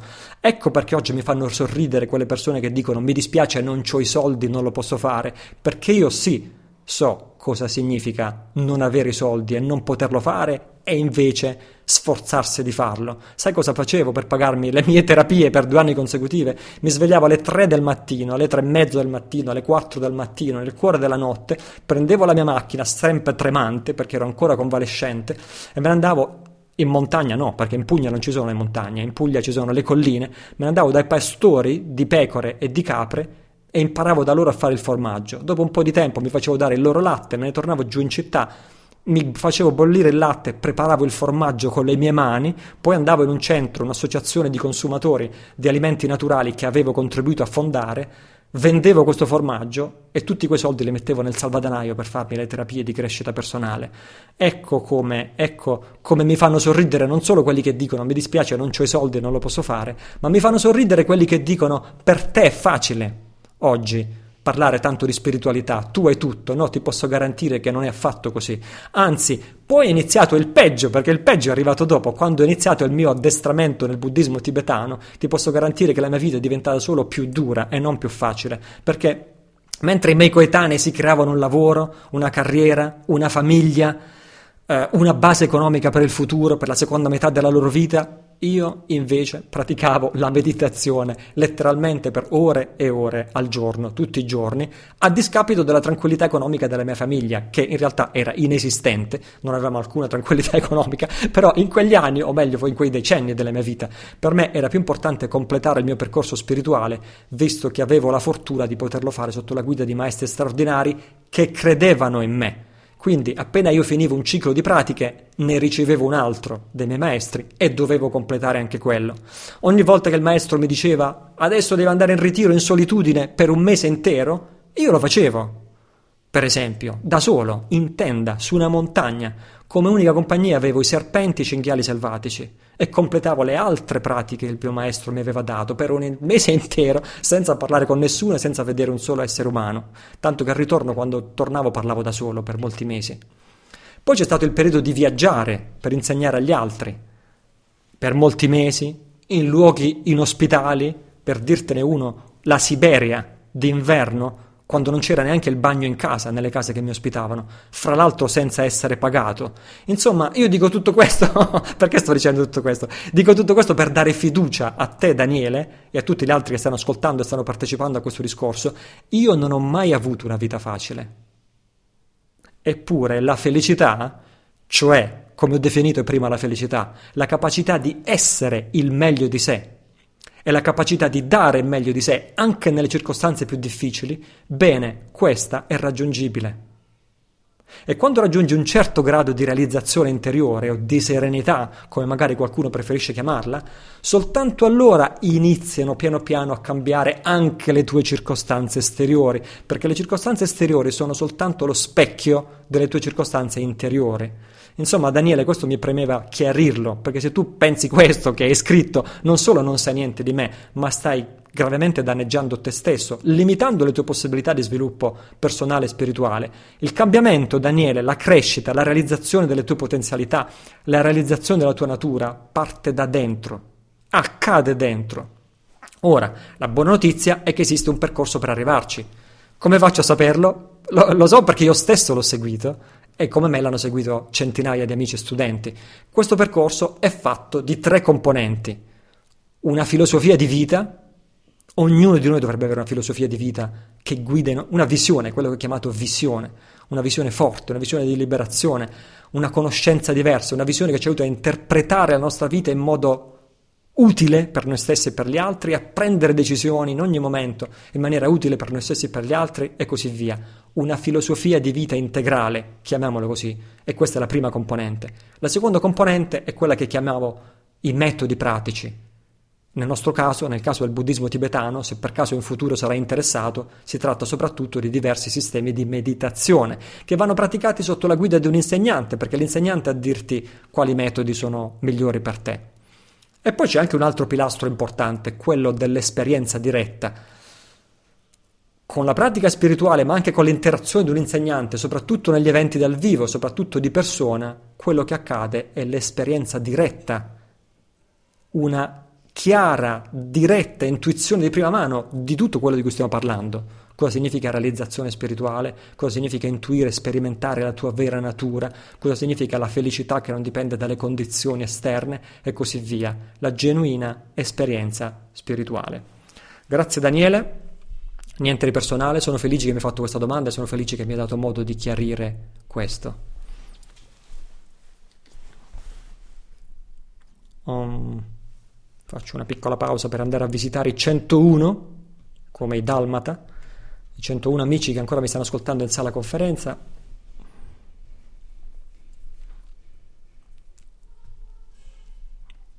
Ok, grazie a tutti.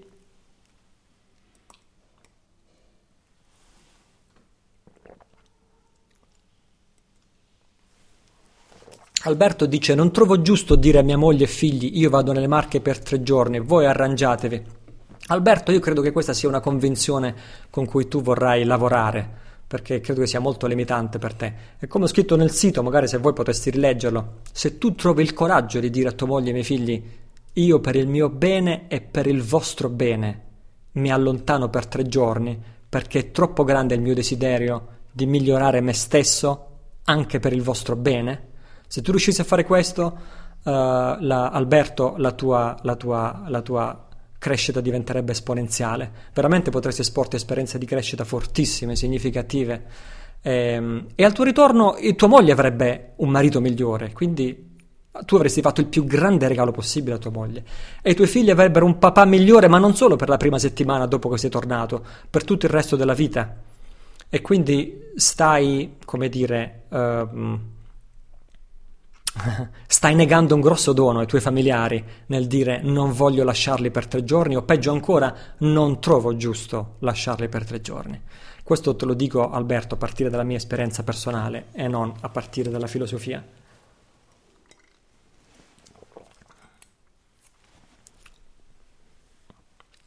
Ok, nel frattempo continuo a leggere le domande.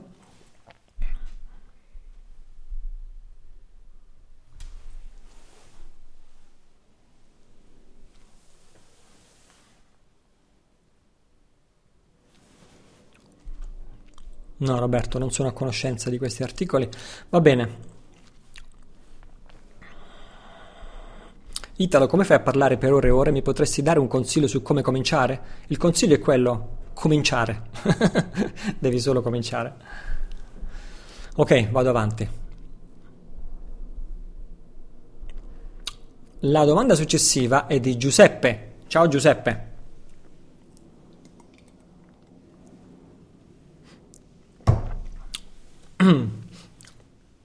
Giuseppe dice aiutami a fidarmi di me stesso, altrimenti non c'è corso che tenga.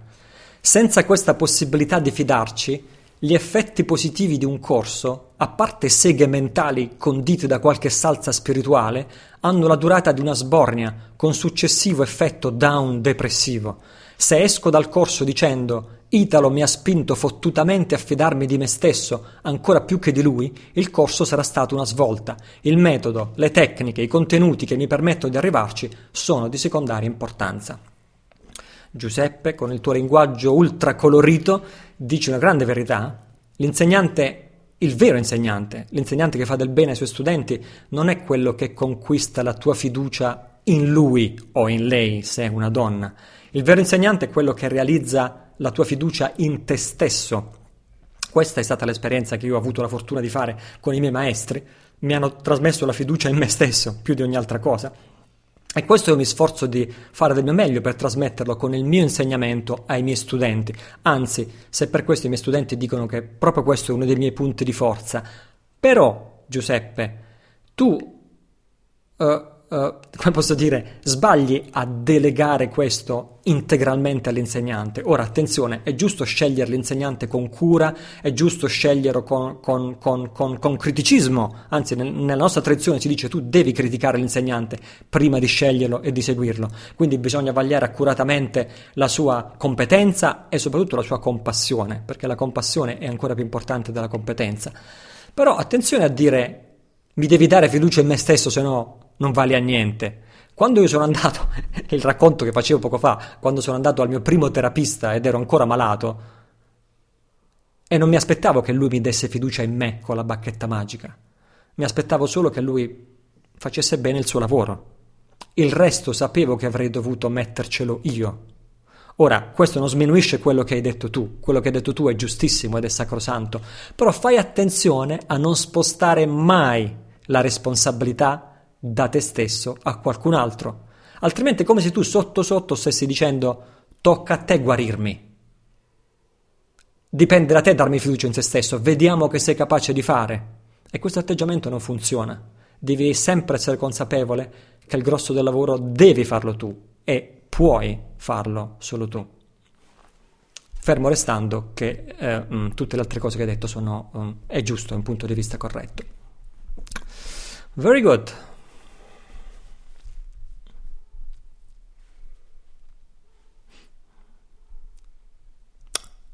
Hola, ciao Marina. Sei proprio tu, Marina, Marina con la M maiuscola, Marina di Ladispoli. un abbraccio grandissimo. Marina mi saluta perché se ne sta andando. Ciao, un abbraccio grandissimo. Ok.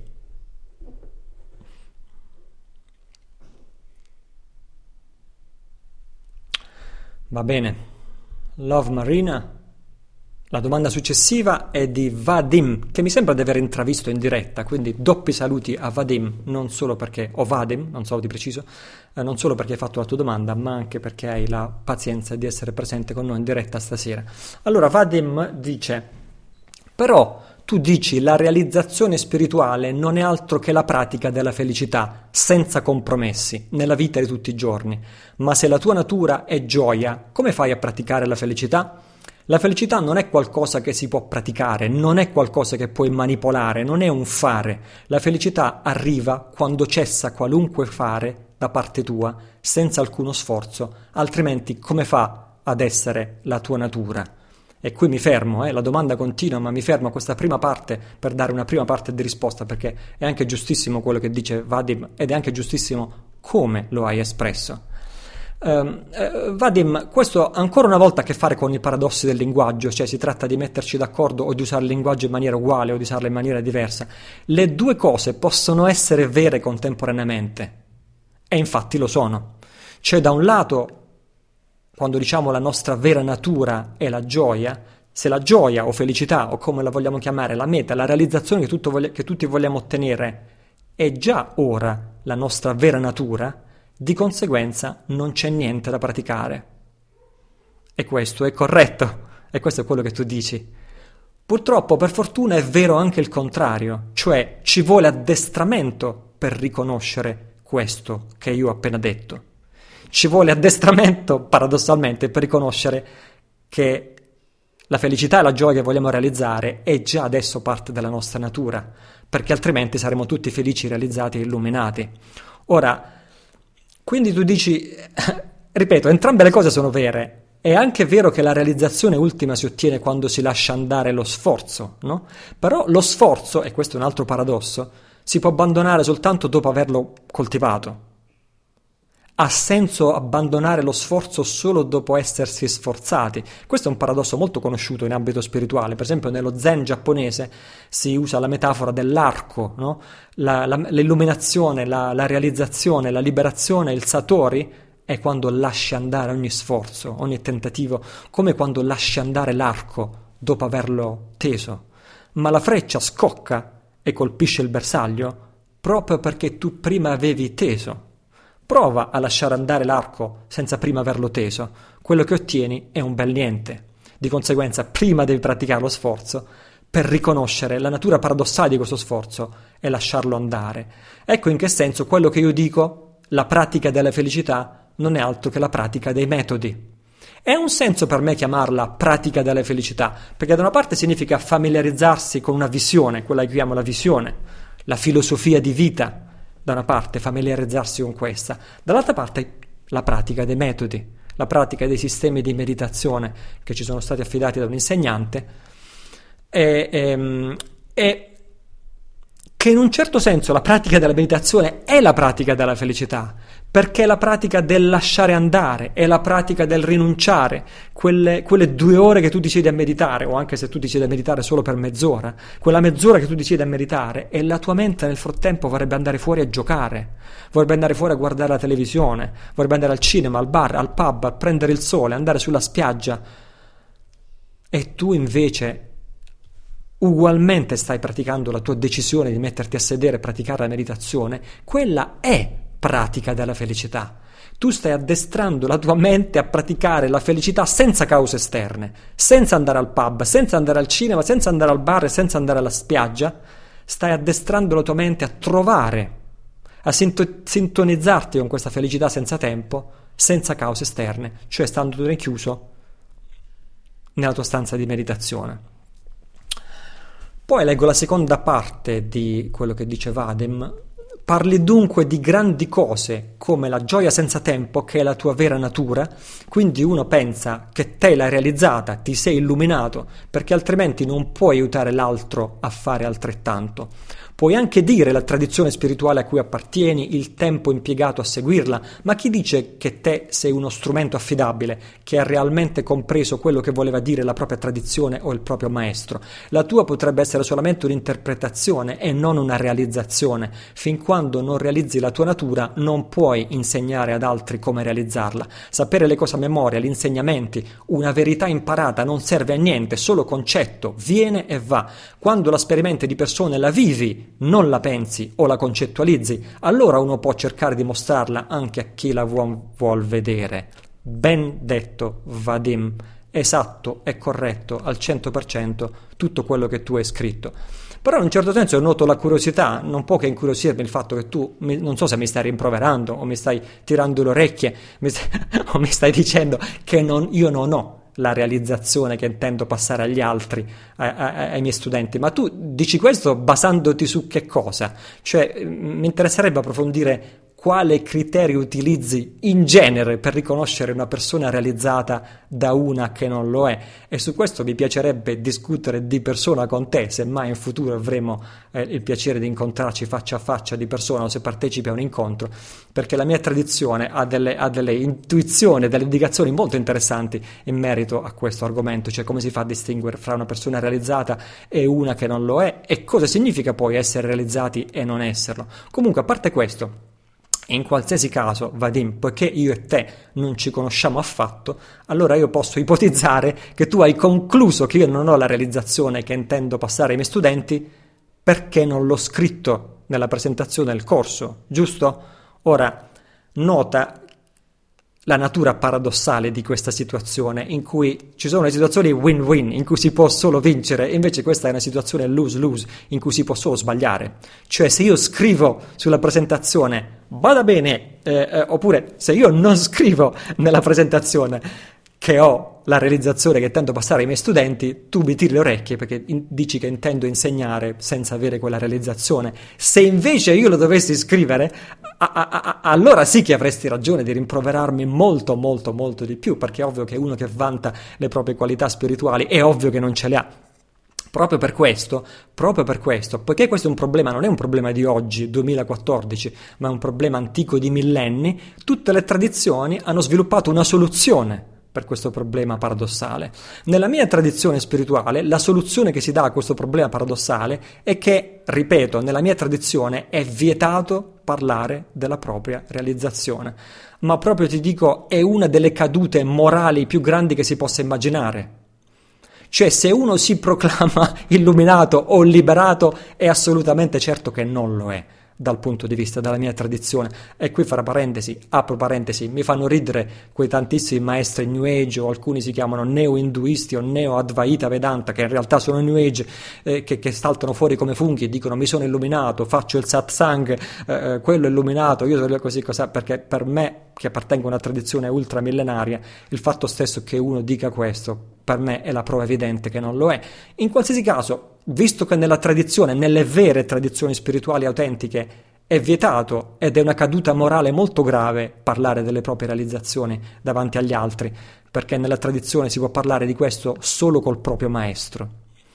Allora come si risolve questo paradosso? Cioè, co- come si risolve questo problema in modo che lo studente sappia se si sta affidando a un ciarlatano o se si sta affidando a un maestro affidabile? Anche in questo caso la, la, tradizione ha sviluppato una risposta per risolvere questo problema, cioè per insegnare bisogna avere l'autorizzazione formale e la richiesta del proprio maestro, cioè in altre parole lo studente diventa a sua volta maestro quando il suo maestro glielo chiede.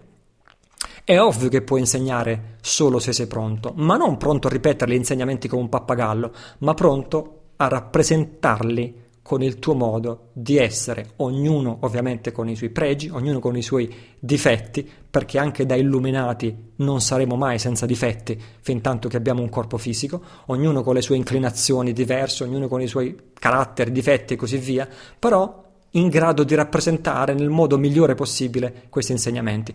Io ho l'autorizzazione, anzi la richiesta di insegnare, non da un maestro qualunque, ma per quelli che quei, quei, pochissimi che conoscono l'oscuro mondo del buddismo tibetano, da Adzonpelo Rinpoche, maestro Nyingma, Dzogchen, che è il più importante maestro buddista attualmente vivente in Tibet, punto. Puoi domandare a chiunque sappia almeno l'ABC eh, del, del, del, del buddismo tibetano, chi è il maestro di riferimento oggi in Tibet, protagonista della rinascita spirituale dei tibetani, grandissimo Mahasiddha e così via, con cui ho avuto la fortuna di studiare, praticare e viaggiare per molti anni. A Zonpello Rinpoche che ho portato personalmente in Italia per quattro volte, molti di voi, molti dei quali presenti in questa sala conferenze proprio in questo momento, lo hanno già incontrato in una di queste quattro occasioni in cui l'ho portato in Italia a insegnare dopo aver praticato, viaggiato e studiato con lui per molti anni e con cui anche adesso che purtroppo è impossibilitato uscire dal Tibet, io rimango in contatto, nel senso che ci parliamo su Skype tutte le volte che è possibile, cioè molto raramente, purtroppo. Ovviamente, eh, eh, Vadim, essere un maestro autorizzato, fra virgolette, che lo metto in virgolette perché non significa niente, non vale per tutti.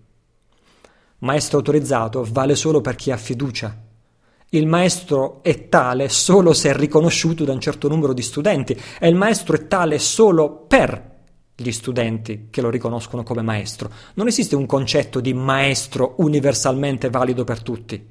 Ci sarà sempre chi non si fida, ci sarà sempre chi non ha affinità con un certo insegnante, ci sarà sempre chi non ha affinità con un certo insegnamento, chi proietta sull'insegnante difetti che in realtà sono propri, perché così facciamo in quanto esseri umani, se c'è un difetto dentro di noi siamo bravissimi a proiettarlo e a vederlo negli altri.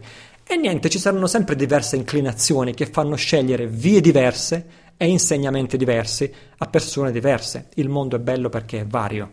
Neanche Gesù e Buddha sono riusciti a farsi amare da tutti quindi è impossibile farsi amare da tutti. L'importante è rispettare, ecco, l'importante è rispettare gli altri, le altre tradizioni, gli altri insegnamenti, gli altri insegnanti. In questo devo dire che noi italiani non siamo tanto bravini, abbiamo un po' di difficoltà, forse per questa antica eh, concezione culturale che il nostro campanilismo, che è la rivalità, che noi ce la portiamo dal luogo in cui siamo nati, paese contro paese, ce la portiamo nel campionato di calcio e poi alla fine ce la portiamo anche nella spiritualità la mia scuola è migliore della tua, il mio maestro è migliore del tuo e così via. Facciamo sempre un po' uh, così. Ripeto, lo dico perché non trovo questa attitudine estrema che abbiamo noi italiani in altre culture e quindi è giusto che noi siamo consapevoli eh, in quanto italiani di questo forte limite che abbiamo.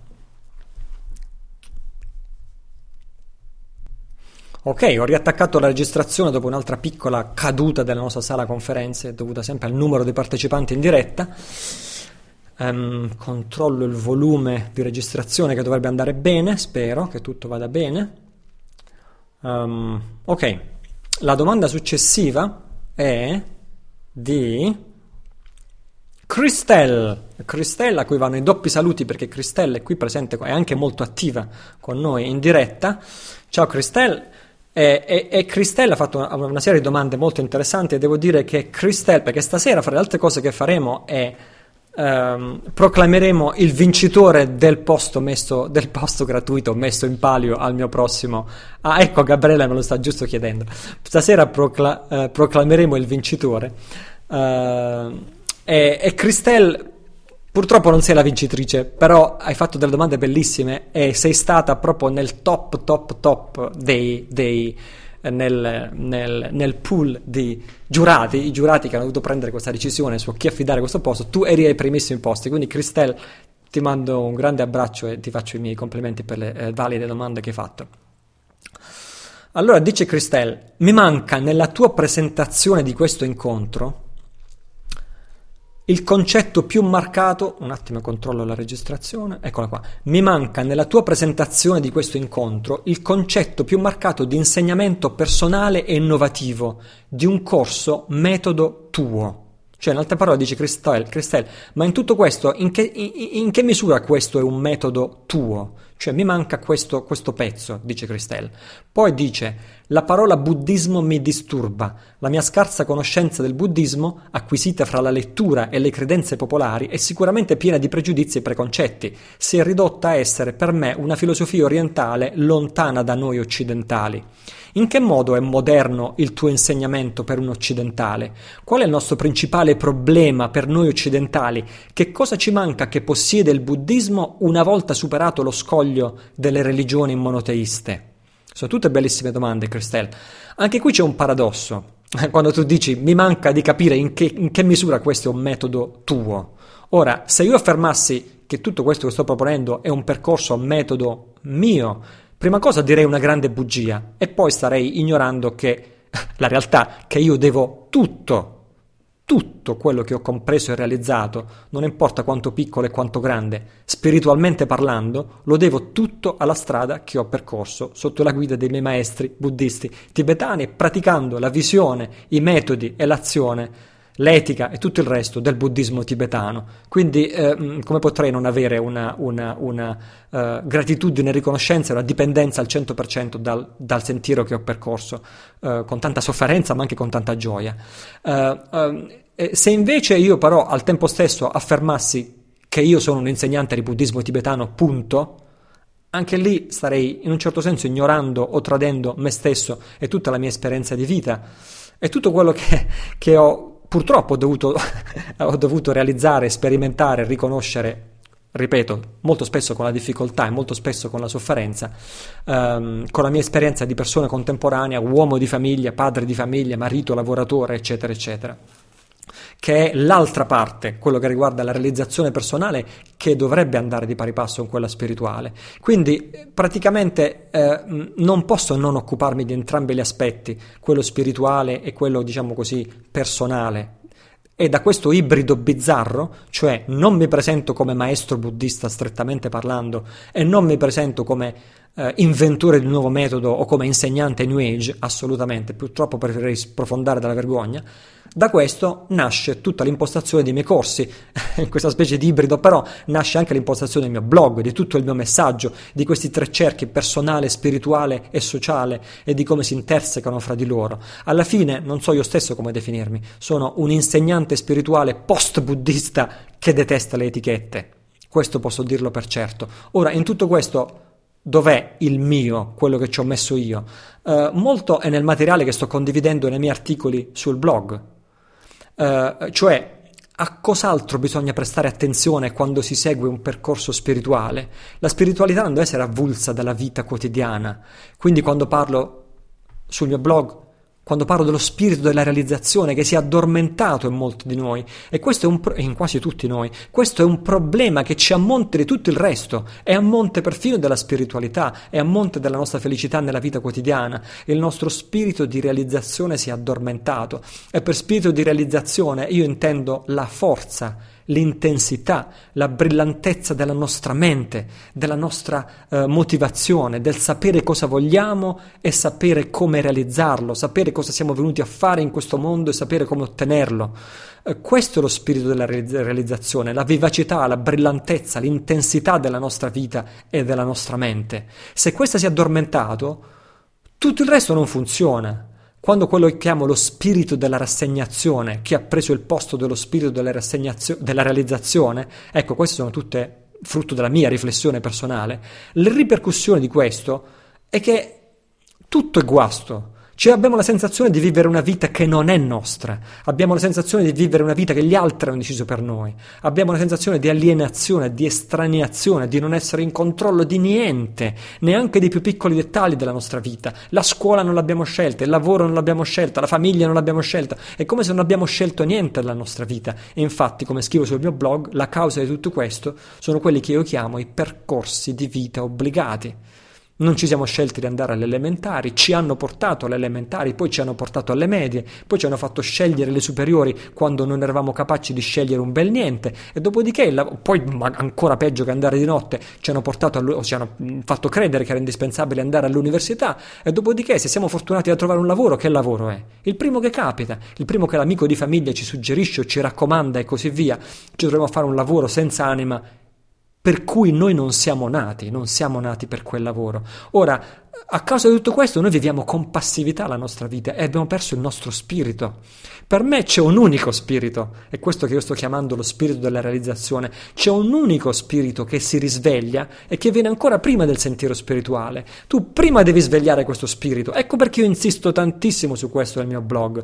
Prima devi risvegliare il tuo spirito, poi dopo andiamo a guardare la carriera, il lavoro, le finanze, la vita personale, la vita affettiva e anche la vita spirituale, il percorso spirituale Prima devi svegliare il tuo spirito, altrimenti tutto il resto non funziona. Se vivi con passività e vittimismo, senza senso di responsabilità personale e autonomia individuale, tutto il resto non funziona.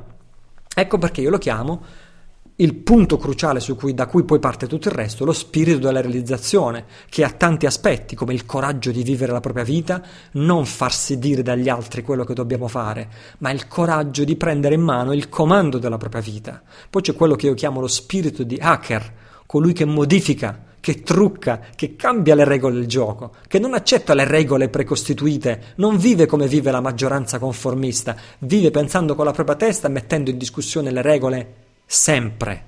Questo fa parte dello spirito della realizzazione. Poi l'autonomia individuale, che è il contrario della dipendenza, in particolare il contrario della dipendenza dalle opinioni della maggioranza, ma è ogni forma di dipendenza, anche dipendenza di essere mantenuti da qualcun altro o essere mantenuti dall'assistenzialismo di uno Stato sociale, come vedi questo ha tantissimi addentellati, riguarda la responsabilità personale. Tu devi essere responsabile di te stesso. E infine la pratica della felicità è un altro aspetto importante, quella che io chiamo la pratica della felicità, che si divide in due parti, la visione, cioè la filosofia di vita, e i metodi, cioè una pratica che ti permetta di mettere in pratica questa visione o filosofia in modo che cambi non solo il tuo modo di pensare, ma cambi il tuo modo di sentire, il tuo modo di essere, la tua esperienza, la tua esperienza e il tuo modo di agire si dice nel, nel sentiero spirituale, nel, nel, negli insegnamenti spirituali si dice che i risultati di questo, dell'esperienza spirituale, sono chiarezza, gioia e non concettualità. Lo ripeto, chiarezza mentale, gioia e non concettualità, cioè capacità di andare oltre il pensiero, non fermarsi a livello del pensiero discorsivo, ma esperire il mondo a un livello che trascende il pensiero, trascende le idee, trascende la parola e trascende le convinzioni. Ora, tutto questo di cui ho parlato, risvegliare lo spirito, risvegliare questo unico spirito e poi, e poi dopodiché investi- o contemporaneamente investirlo in questi tre campi, personale, sociale e spirituale, che sono i tre campi della realizzazione. Questa è la via come faccio a essere certo che funziona? Perché il percorso che ho seguito io, e non solo io, è il percorso che stanno seguendo centinaia di amici e studenti.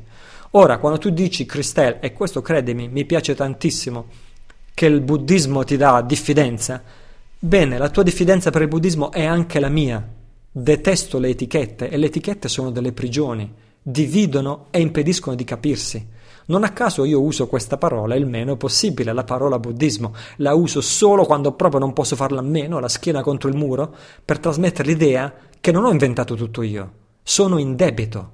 Sono in debito per tutto ciò che ho realizzato nella mia vita, per aver seguito un percorso che ha cambiato radicalmente in meglio la mia vita. Questo lo devo dire. E allora devo, non posso che dire che usare il termine buddismo, perché lo devo fare. Non posso dire che ho inventato tutto io, non ho il diritto di farlo.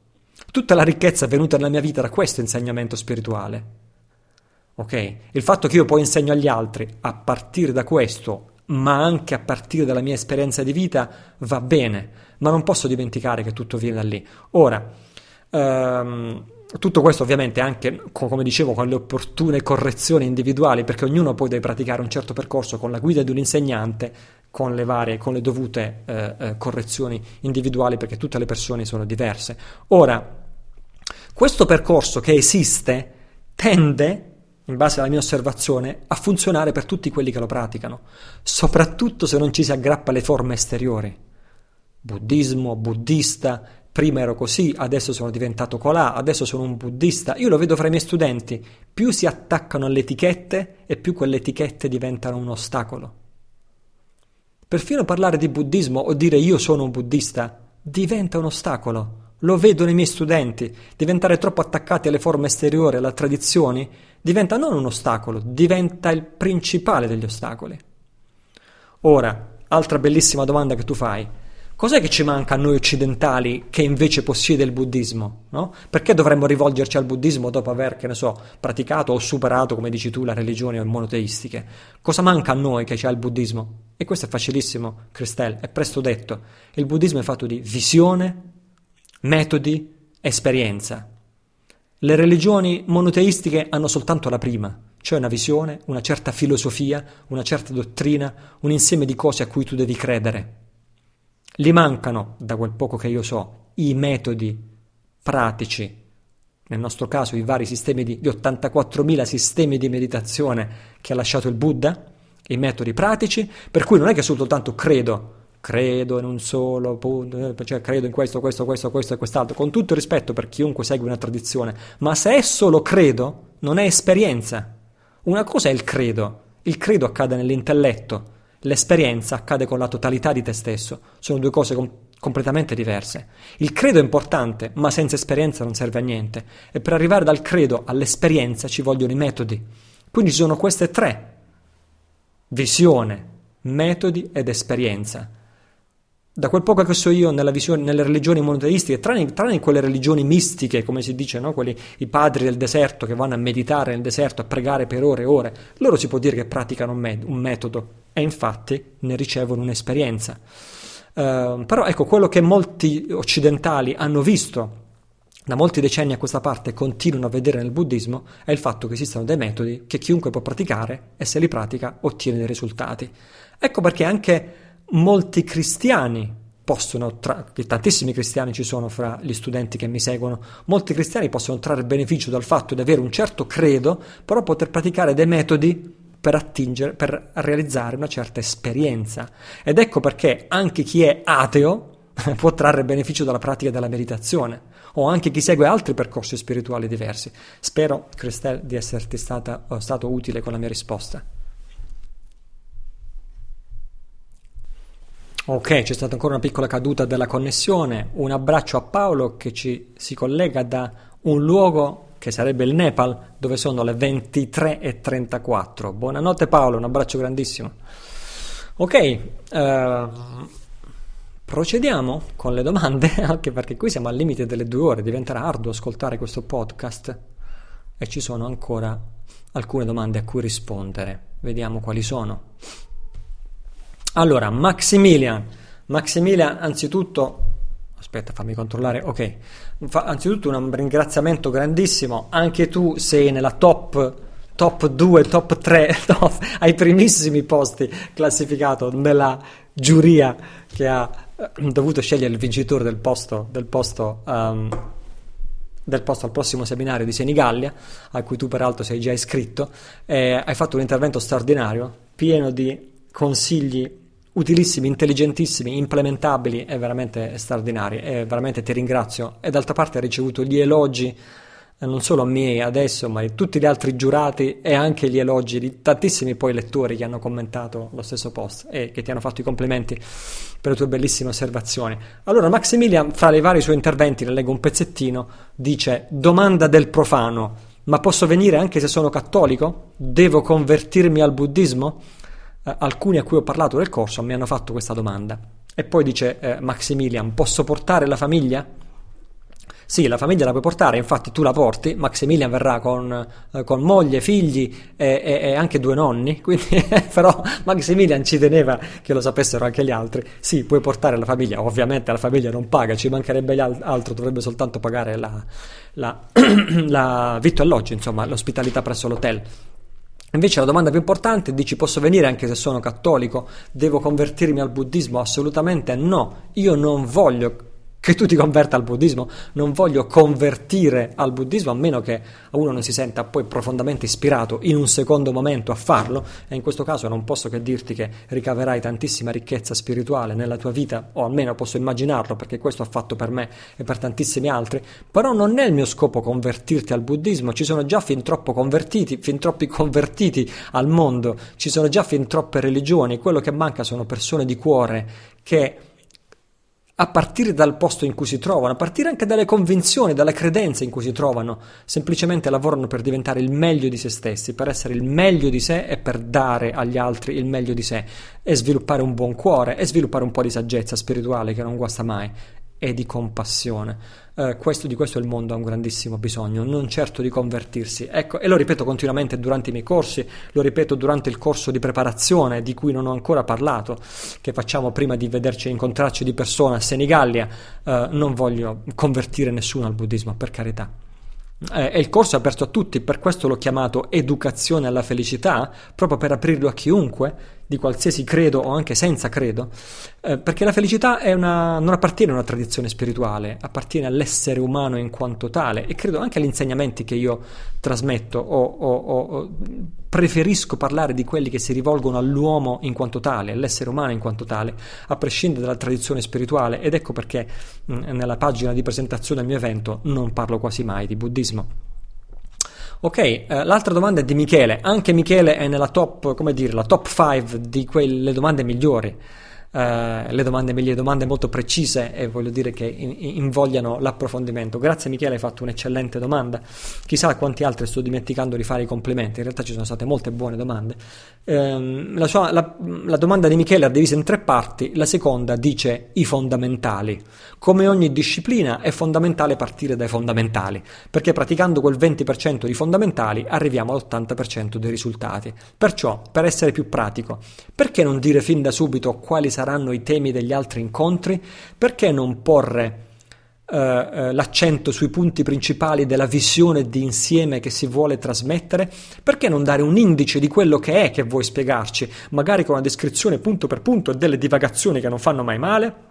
Alla fine il linguaggio chiaro permette alle persone di identificarsi con maggior passione. Ben detto Michele, ben detto. Purtroppo mi continuerò a scontrare col fatto che molte persone vogliono una pagina più corta e non più lunga. Però quello che tu dici è giustissimo, um, perché infatti, come ho scritto chiaramente, questo incontro inaugura una serie o cicli di sette incontri. Quindi, giustamente, Michele dice: perché non ci dici tutti quali sono questi sette incontri? Lo scopo di avere sette incontri, non uno, un ciclo completo, è di quello di ricevere una trasmissione completa di quello che io ho chiamato il pilastro della visione o della filosofia di vita, o chiamiamola così, della teoria, della conoscenza, come la vuoi chiamare, la conoscenza liberatoria, il primo dei tre pilastri, insieme agli altri che sono i metodi e l'esperienza diretta. Questo trasmettere una visione completa, una filosofia di vita completa nell'arco di sette incontri è un valore senza prezzo. Una volta che tu ce l'hai questa visione d'insieme, che è la tua filosofia di vita, questo diventa il fondamento di tutta la tua vita, il fondamento dei tuoi principi, il fondamento della tua etica, il fondamento dei tuoi valori, il fondamento del tuo modo di pensare, di interpretare la realtà, di prendere decisioni, di reagire o meglio rispondere alle situazioni della vita e così via.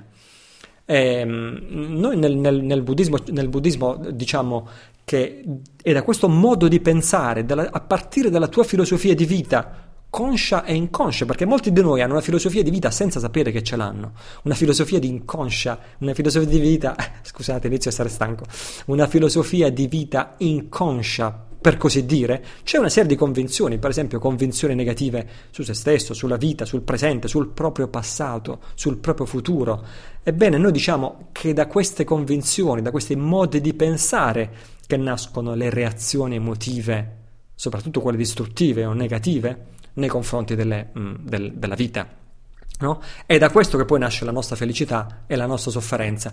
È un po' l'inverso di molte, psicote- molte ter- psicoterapie contemporanee, si dice che dalle le emozioni represse condizionano i pensieri. Uh, è vero, però nel buddismo diciamo è vero anche il contrario. Anche i pensieri creano uh, reazioni emotive, molte delle quali sono negative. D'altra parte la stessa cosa lo dice la terapia cognitiva o comportamentale. Va bene, sto divagando. Uh, contemporaneamente, ovviamente, in questi incontri non solo parliamo della visione o della filosofia di vita, ma contemporaneamente facciamo un'esperienza diretta degli altri pilastri, cioè i metodi, mediteremo insieme, e l'esperienza. Farai un'esperienza diretta.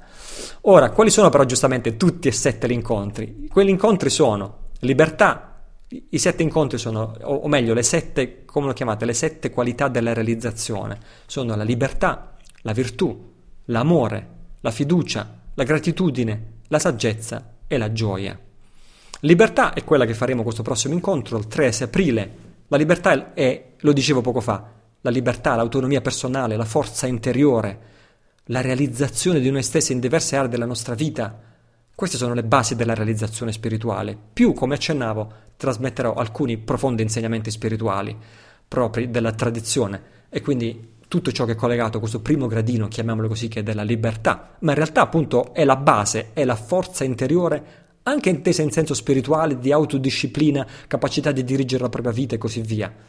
Poi il secondo sarà la virtù e questo sarà nel settembre-ottobre 2014, anzi abbiamo già le date provvisorie, è a fine settembre 2014, ed è la virtù. Qui parleremo di etica, Parleremo di condotta nella vita quotidiana, di quali sono i tuoi principi di vita.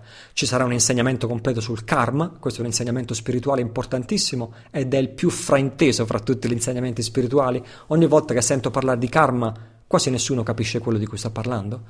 E poi parlerò di insegnamenti spirituali importantissimi, la generosità, la pazienza, lo sforzo gioioso e così via, tutti riconducibili a questo livello della virtù. Il numero 3 si intitolerà l'amore marzo 2015. Tutti parlano di ego, ma che significa effettivamente ego? Che cos'è questa attitudine egocentrica che tutti quanti abbiamo e in che modo danneggia noi stessi? Perché l'ego danneggia noi stessi, è la causa della nostra sofferenza. Quindi in che modo si esprime questo ego? Qual è l'antidoto di questo ego? Come addestrare la mente nell'attitudine altruistica? Perché l'attitudine altruistica è una radice importantissima della nostra felicità e impareremo come radunare amici spirituali intorno a noi e altri insegnamenti spirituali importantissimi che nella nostra tradizione chiamiamo bodhicitta, cioè la mente altruistica dell'illuminazione. Il numero 4 sarà, se tutto va bene, come si dice, a Dio piacendo, nel settembre 2015 sarà sulla fiducia.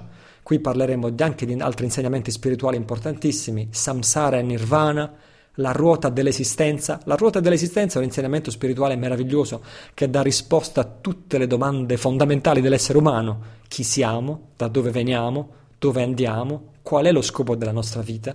Qual è la meta a cui possiamo aspirare? Tutto questo è racchiuso in un insegnamento meraviglioso che si chiama la ruota dell'esistenza, una ruota con 12 anelli o 12 raggi, diciamo così.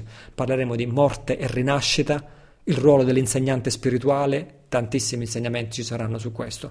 Poi il quinto, a questo punto ho perso il conto di quando sarà, il quinto è la gratitudine.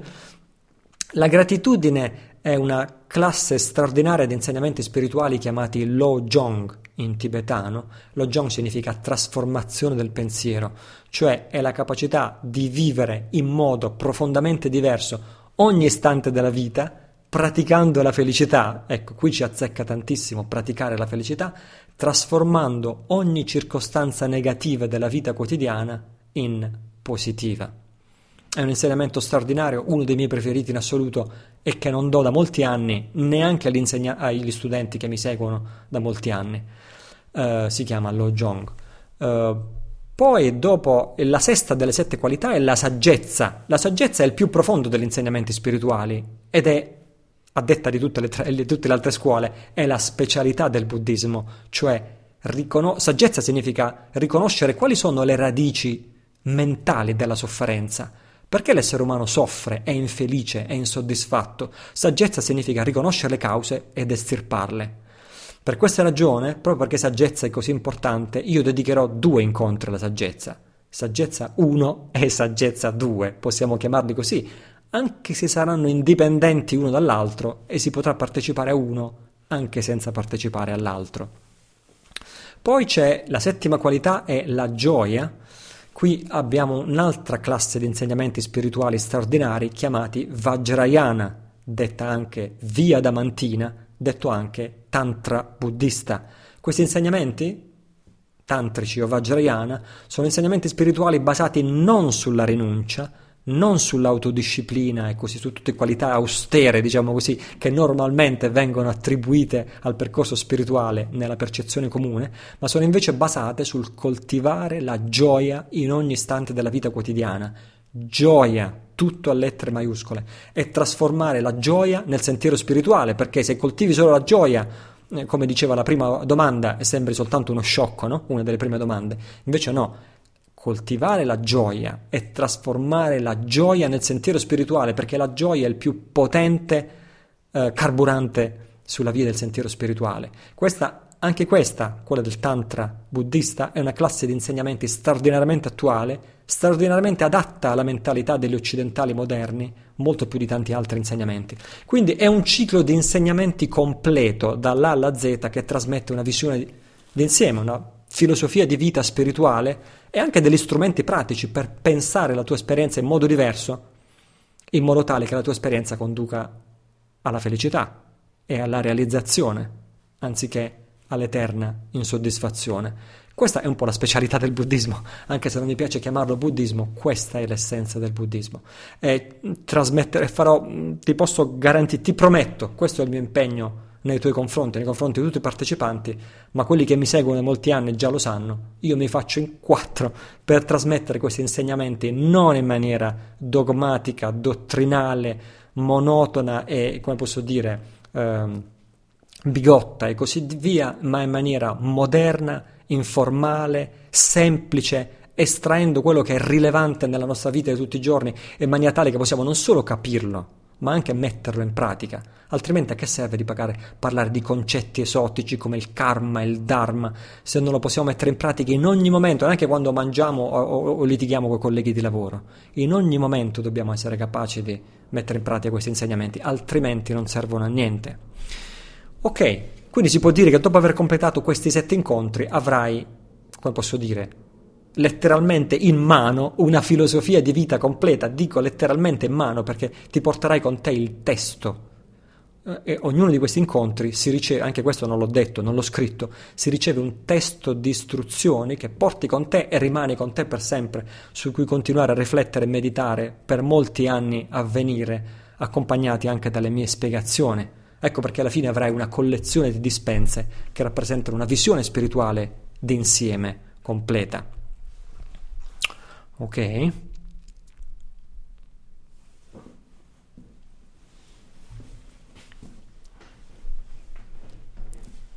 Certo, Rita domanda in diretta, si può partecipare agli altri se non si fa il primo? Fra l'altro questa è la domanda successiva di Maximilian, ancora grazie Maximilian.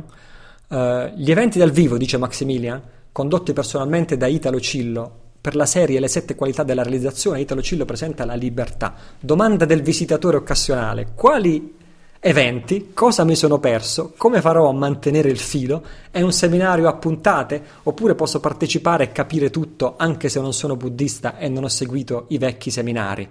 Allora, uh, dunque, dunque, dunque, dunque.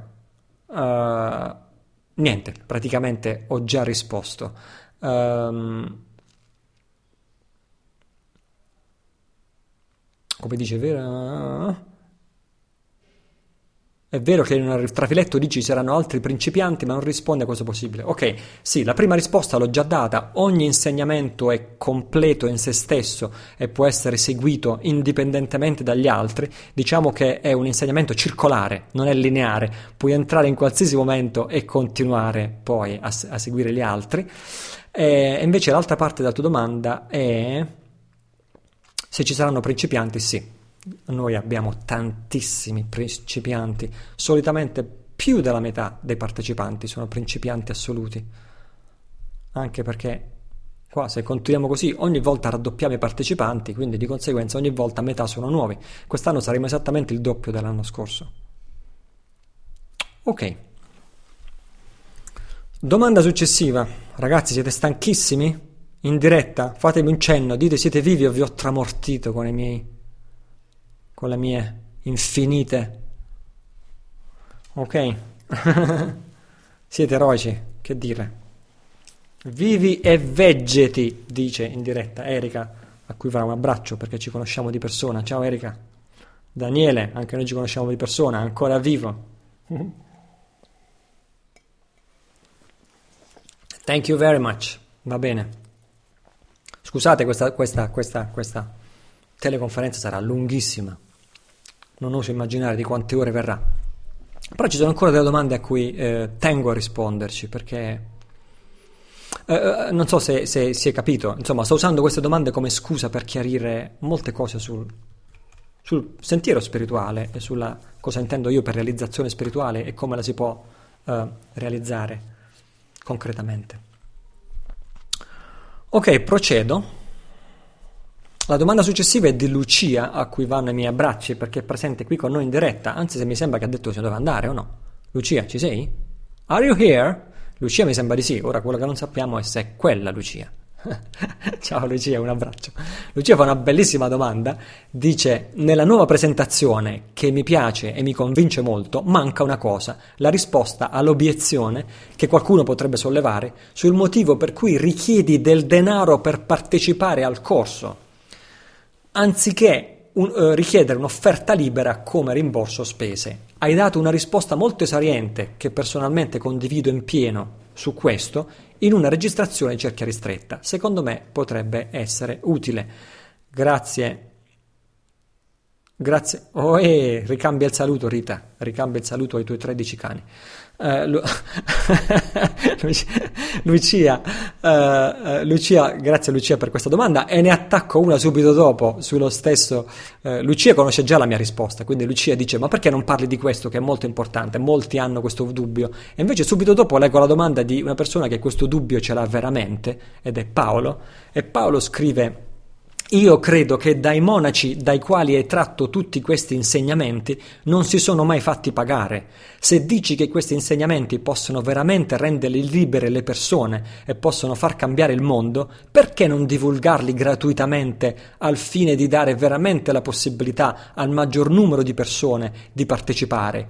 Ti ritornerà indietro il centuplo se ci credi veramente, dice Paolo. Grazie anche a te Paolo, però devo dire di essere costernato e stupefatto che nel 2014 possano ancora esistere questo genere di domande. No, ma dico sul serio perché queste domande per me vengono da un modo di pensare che crea tanta sofferenza, crea tanta confusione e crea tanta sofferenza in chi pensa queste cose in chi pensa in questo modo. E qui chiarisco perché il semplice fatto che il solo fatto che una persona possa concepire l'idea di prendere qualcosa, che sia un prodotto, che sia un servizio o che sia un insegnamento spirituale, non importa.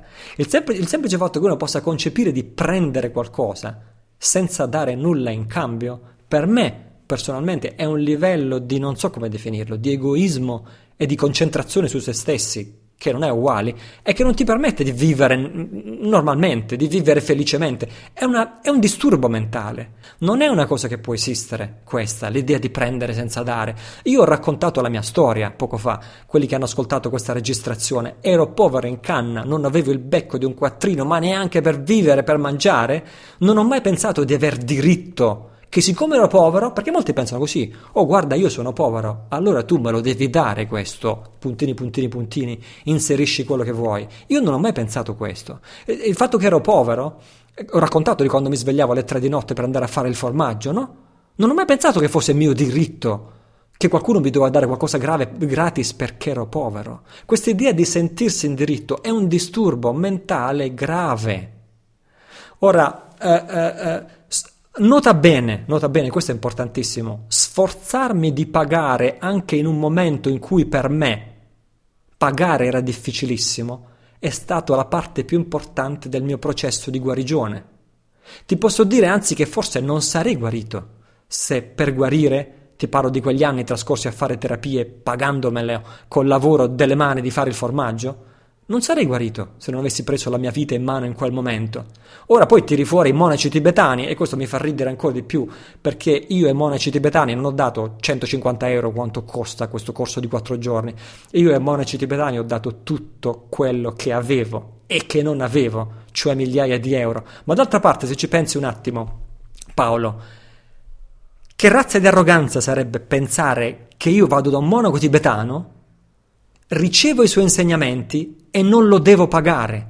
Una persona che ha dedicato tutta la sua vita alla pratica spirituale e basta. Ha fatto solo quello nella sua vita.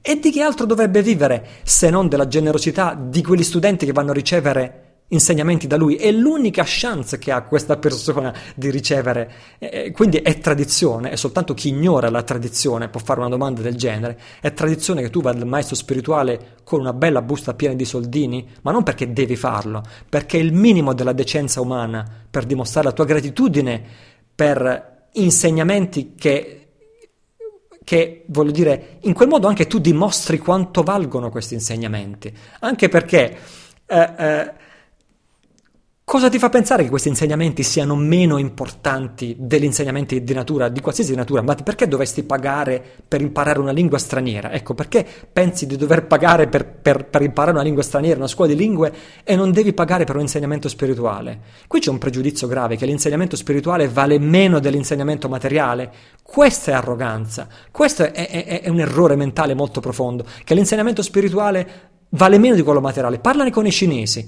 Nella cultura cinese è l'esatto contrario. Vai da un maestro taoista, come sono andato io sul monte Fudan, che è la patria dell'alchimia interna. Ho fatto 15 giorni di addestramento con un maestro, mi è costato 2000 euro. Ma il bello è che 2000 euro sul monte Fudan valgono, non so, 100 volte tanto. Cioè, con quei 2000 euro quel maestro taoista lì probabilmente ci vivrà 10 anni sul monte Fudan con i miei 2000 euro. Però i miei 2000 euro che ho speso per imparare l'alchimia interna dal maestro taoista sul Monte Fudan sono fra i 2000 euro meglio spesi della mia vita perché ho ricevuto un breakthrough spirituale, uno dei più profondi della mia vita, attraverso la pratica dell'alchimia interna sotto la guida di questo particolare maestro. Quindi cosa ti fa pensare che l'insegnamento spirituale sia meno importante di quello materiale? Ora, l'idea che qualcosa ti sia dovuto magari perché tu sei in una condizione di bisogno, non importa perché, ma l'idea che qualcosa ti sia dovuto, che tu non debba dare niente in cambio, è grave. È grave per la tua sanità mentale, è grave anche, diciamo noi, per il karma che crea. Si crea un karma dove tu sei in debito con un'altra persona. Si crea un karma, riesci a capire la gravità di questo? Si crea un karma in cui tu sei in debito con un'altra persona. In realtà in debito lo sei comunque, perché quando vai sul monte Wudang impari l'alchimia interna e questa ti trasforma la vita e tu hai pagato solo 2000 euro, sei comunque in debito per il resto della vita con quel maestro. Però formalmente tu ti sei sdebitato, siete alla pari, così si ragiona nella tradizione, non hai creato karma, altrimenti dicono gli orientali, dic- soprattutto dicono i cinesi, rinascerai come un animale da soma nella tua vita successiva, perché ti sei portato dietro tutti questi debiti dalla vita precedente. Tu devi sdebitarti, caro Paolo, non devi portarti dietro, tu no, a parte che non hai diritto a niente, devi dare ogni volta che ricevi. E questa è una, è una, è una problematica che mi porto dietro tantissimo con i miei studenti nella parte materiale del mio lavoro lavoro, cioè in cerchia ristretta, quando insegno ai miei studenti a crearsi un business, un'attività online, molti miei studenti hanno delle competenze meravigliose. Uh, uh, ecco, ciao Rita che è qui in diretta, parliamo proprio di lei, con cui facciamo questo discorso pochi giorni fa. Molti miei studenti hanno, hanno dei doni straordinari Guariscono con le mani, guariscono con i cristalli, guariscono con i poteri telepatici, sanno fare cose meravigliose, guariscono con non importa come, sanno fare delle cose meravigliose, molti miei studenti, e si vergognano di chiedere soldi in cambio. E allora io gli dico puntualmente, cosa gli dico? Ma se tu non ti fai pagare, amico caro, come fai a fare questo lavoro? Se tu non ti fai pagare, non potrai fare questo lavoro. Sarei costretto a fare un altro, sarei costretto a fare l'impiegato delle poste, quando invece tu sei uno che guarisce le persone con l'imposizione delle mani. Che razza di ingiustizia stai facendo tu al resto del mondo? Che perdita stai infliggendo al resto del mondo? Tu stai negando i tuoi talenti al resto del mondo, perché non facendoti pagare non li puoi fare. Ora, eh, eh, se tu dai, se tu hai qualcosa, se tu hai un valore, qualcosa da dare agli altri, non devi mai permettere a nessuno di prendere il tuo valore senza farti pagare in cambio. Io ti dico non lo fare per il loro bene, perché crea una persona dipendente, crea una persona immatura, crea una persona debole, crea una persona infantile e crea una persona karmicamente in debito da te e quella persona in debito da te poi ti odierà per un meccanismo psicologico su cui qui adesso non mi vado a dilungare, però facendola breve, se tu hai qualcosa da dare a qualcuno, fatti pagare per favore.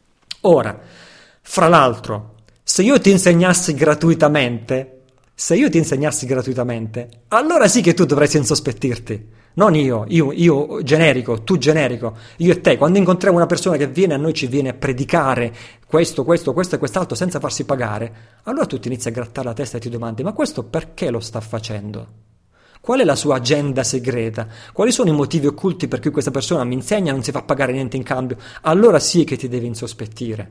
Ora, tornando ai talenti, ripeto, devi sempre farti pagare, ma anche perché questo ti permette di mantenerti, ti permette di vivere, di essere responsabile del tuo mante, di pagarti l'affitto di casa, di pagarti il mutuo, di pagarti da mangiare. Se tu ti fai pagare per quelli che sono i tuoi talenti e non andando a lavorare alla posta, con tutto il rispetto per quelli che lavorano alla posta, se tu ti fai pagare per quelli che sono i tuoi talenti, se tutti facessero così saremmo responsabili, saremmo autonomi, ci manterremmo con i nostri talenti e quindi adesso qui cambio discorso, vado al problema sociale, ci sarebbe meno bisogno di governo, ci sarebbe meno bisogno di stato sociale, ci sarebbe meno persone esseri umani, mammoni che aspettano di essere mantenuti dallo Stato, dalle pensioni, dalle pensioni di questo, dalle pensioni di quell'altro, che, ecco questo lo voglio dire, questo per noi italiani è un handicap culturale gravissimo e oggi lo si vede, d'altra parte, questo andando off topic, ma non tanto, lo si vede, l'Italia ha gli ultimi posti economicamente in Europa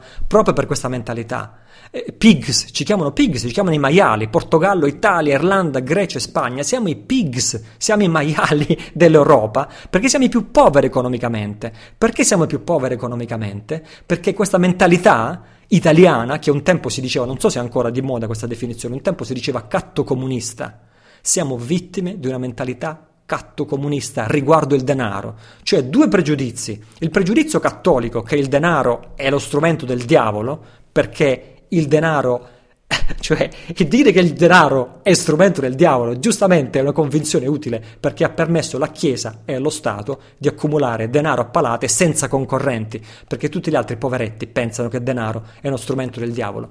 E poi c'è il pregiudizio comunista, fra virgolette, anche se oggi comunista non significa più niente, quindi lo metto fra virgolette, chiamiamolo collettivista, per cui nessuno deve essere più ricco degli altri, che è un principio umanamente aberrante perché è basato sull'invidia, che è un'emozione ancora peggiore della, vari- dell'avidità su cui è basato il capitalismo. Il capitalismo è basato sull'avidità e questo è negativo, ma il collettivismo è basato sull'invidia e questa è un'emozione ancora più negativa. Per cui c'è questo pregiudizio che è male farsi pagare, perché se ti fai pagare poi hai successo, diventi ricco, diventi più ricco degli altri e questo non è giusto. Ecco, queste due. Ah, quindi allora per la Chiesa il denaro è male, per i comunisti è male, ecco perché si diceva catto comunista, il popolo alla fine cosa rimane? Al popolo non rimane nulla, se non l'assistenzialismo, quello che chiamano lo Stato sociale. Alcuni dicono che lo Stato sociale è bello, le spese mediche tutte pagate, la pensione tutta pagata, la pensione di... è tutto pagato, tutto pagato, tutto pagato, dimenticando che questo si può realizzare solo a un prezzo altissimo. Innanzitutto una tassazione altissima ed ecco a che punto siamo, siamo arrivati oggi, con una tassazione altissima che ha messo in ginocchio l'Italia e tutti i popoli dell'Europa, e anche a prezzo della libertà. Non te lo dimenticare, dove c'è uno Stato forte, dove c'è uno Stato mamma che paga e che mantiene i propri cittadini, quello è uno Stato che limita le libertà individuali. Non lo dimenticare mai. Questo lo dico a quelli che dicono, ah, ma tanto se lo Stato avesse la sovranità monetaria, potrebbe mantenere i cittadini, le tasse non dovrebbero neanche esistere, basta avere la, la, sovranità monetaria, allora lo Stato potrebbe mantenere i deboli e mantenere i poveri, o mantenere tutti. Dimenticando che questo non giustifica il fatto che ci, ci stia la sovranità monetaria, si possono stampare denaro, non giustifica l'esistenza di un governo strapotente che mantiene i suoi cittadini con la spesa pubblica, perché questo produce povertà, produce infantilismo, produce burocrazia, produce mancanza di libertà e produce corruzione. I, i, i pochi imprenditori, anziché creare valore, si mettono d'accordo con i politici oppure entrano in politica per, per, per promuovere i propri prodotti. Corruzione, dove c'è Stato c'è corruzione, meno Stato, lo Stato o non dovrebbe esistere, o questo fa parte dell'argomento libertà di cui parleremo, o dovrebbe esistere quel tanto che basta per mantenere, per garantire le libertà dell'individuo, dovrebbe esistere quel poco che basta per garantire le libertà dell'individuo. E con questo chiudo la parentesi sociale, chiudo anche quella del denaro, e chiudo dicendo che Paolo ti voglio bene, non c'è niente di personale, anzi spero di conoscerti di incontrarti presto di persona. Mi dispiace chi coltiva queste convinzioni perché sono convinzioni più distruttive che esistono eh, sia dal punto di vista personale che spirituale, questa idea del denaro. La domanda successiva, vediamo se riusciamo a leggerla. Per quanto riguarda i contenuti, si parla di educazione alla felicità, libertà, realizzazione e rivoluzione. Aspetta. Aspetta, mi sono perso.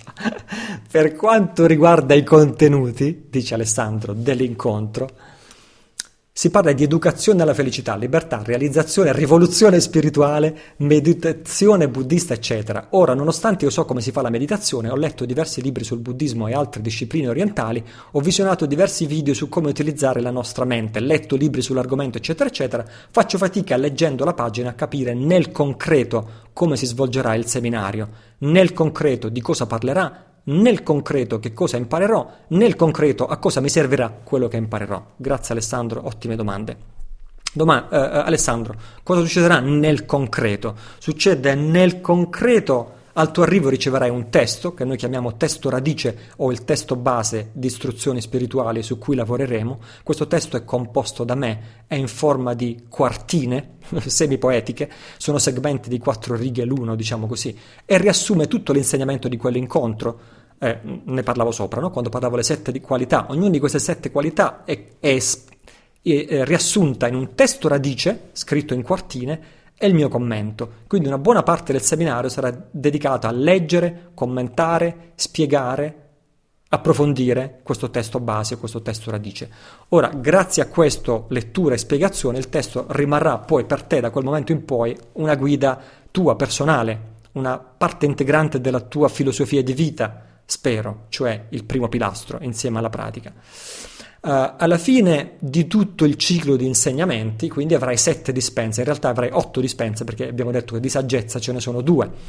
Um, poi ci sono gli altri due pilastri, la pratica e l'esperienza diretta. Una parte del seminario sarà dedicata alla, parte, alla pratica della meditazione guidata e questo è importantissimo perché tornerai a casa con una pratica di meditazione personale da poter svolgere quotidianamente se lo vorrai per continuare a coltivare il tuo sviluppo personale e spirituale. Um, questa, è, questa, pratica è completamente diversa fatta in gruppo quando saremo uh, insieme è, oppure fatta dal vivo con tante altre persone, è fatta con l'insegnante, dà luogo a una vera e propria apertura, a una vera e propria esperienza spirituale diretta e questa è la parte più preziosa e non può essere neanche descritta in parole, è la parte più preziosa di questi incontri, la, la, l'esperienza spirituale diretta che fai attraverso la pratica della meditazione. Così avrai, scusate il citofono di sottofondo, da questo momento in poi avrai ottenuto la trasmissione, come dire, di una pratica di trasformazione che potrai continuare a utilizzare. Potrai lavorare con la tua mente, tornare a casa con un metodo e anche con, altre, con tutto il resto. Uh, e, e, e poi c'è altre parti molto importanti, l'atmosfera trasformatrice dell'evento in quanto tale. Questa eh, per me è la, è la, più difficile da descrivere in parole, è quella che io chiamo la magia che si crea durante questi incontri. che deriva da tante persone focalizzate sulla propria crescita sotto l'ombrello di insegnamenti di liberazione squisiti, meravigliosi. E questa magia accade non solo durante il corso formale, ma in ogni momento dell'incontro. Ed ecco perché il corso lo facciamo sempre di quattro giorni. Qualcuno dice come faccio a staccarmi dalla famiglia di quattro giorni? Ma quattro giorni non sono uh, troppi. Ehm, quattro giorni non sono troppi, è troppo esigente e così via eh, questa, questa, questa, formula, questo formato di incontro è stato messo a punto don, con oltre dieci anni di esperienza, a volte durava due giorni, a volte durava tre. Uh, abbiamo tutti quanti convenuto che quattro giorni è la durata ideale per creare quella uh, esperienza trasformatrice che ha luogo durante queste giornate ed è quella più difficile da descrivere ed è quella per cui ti invito a partecipare a questi incontri.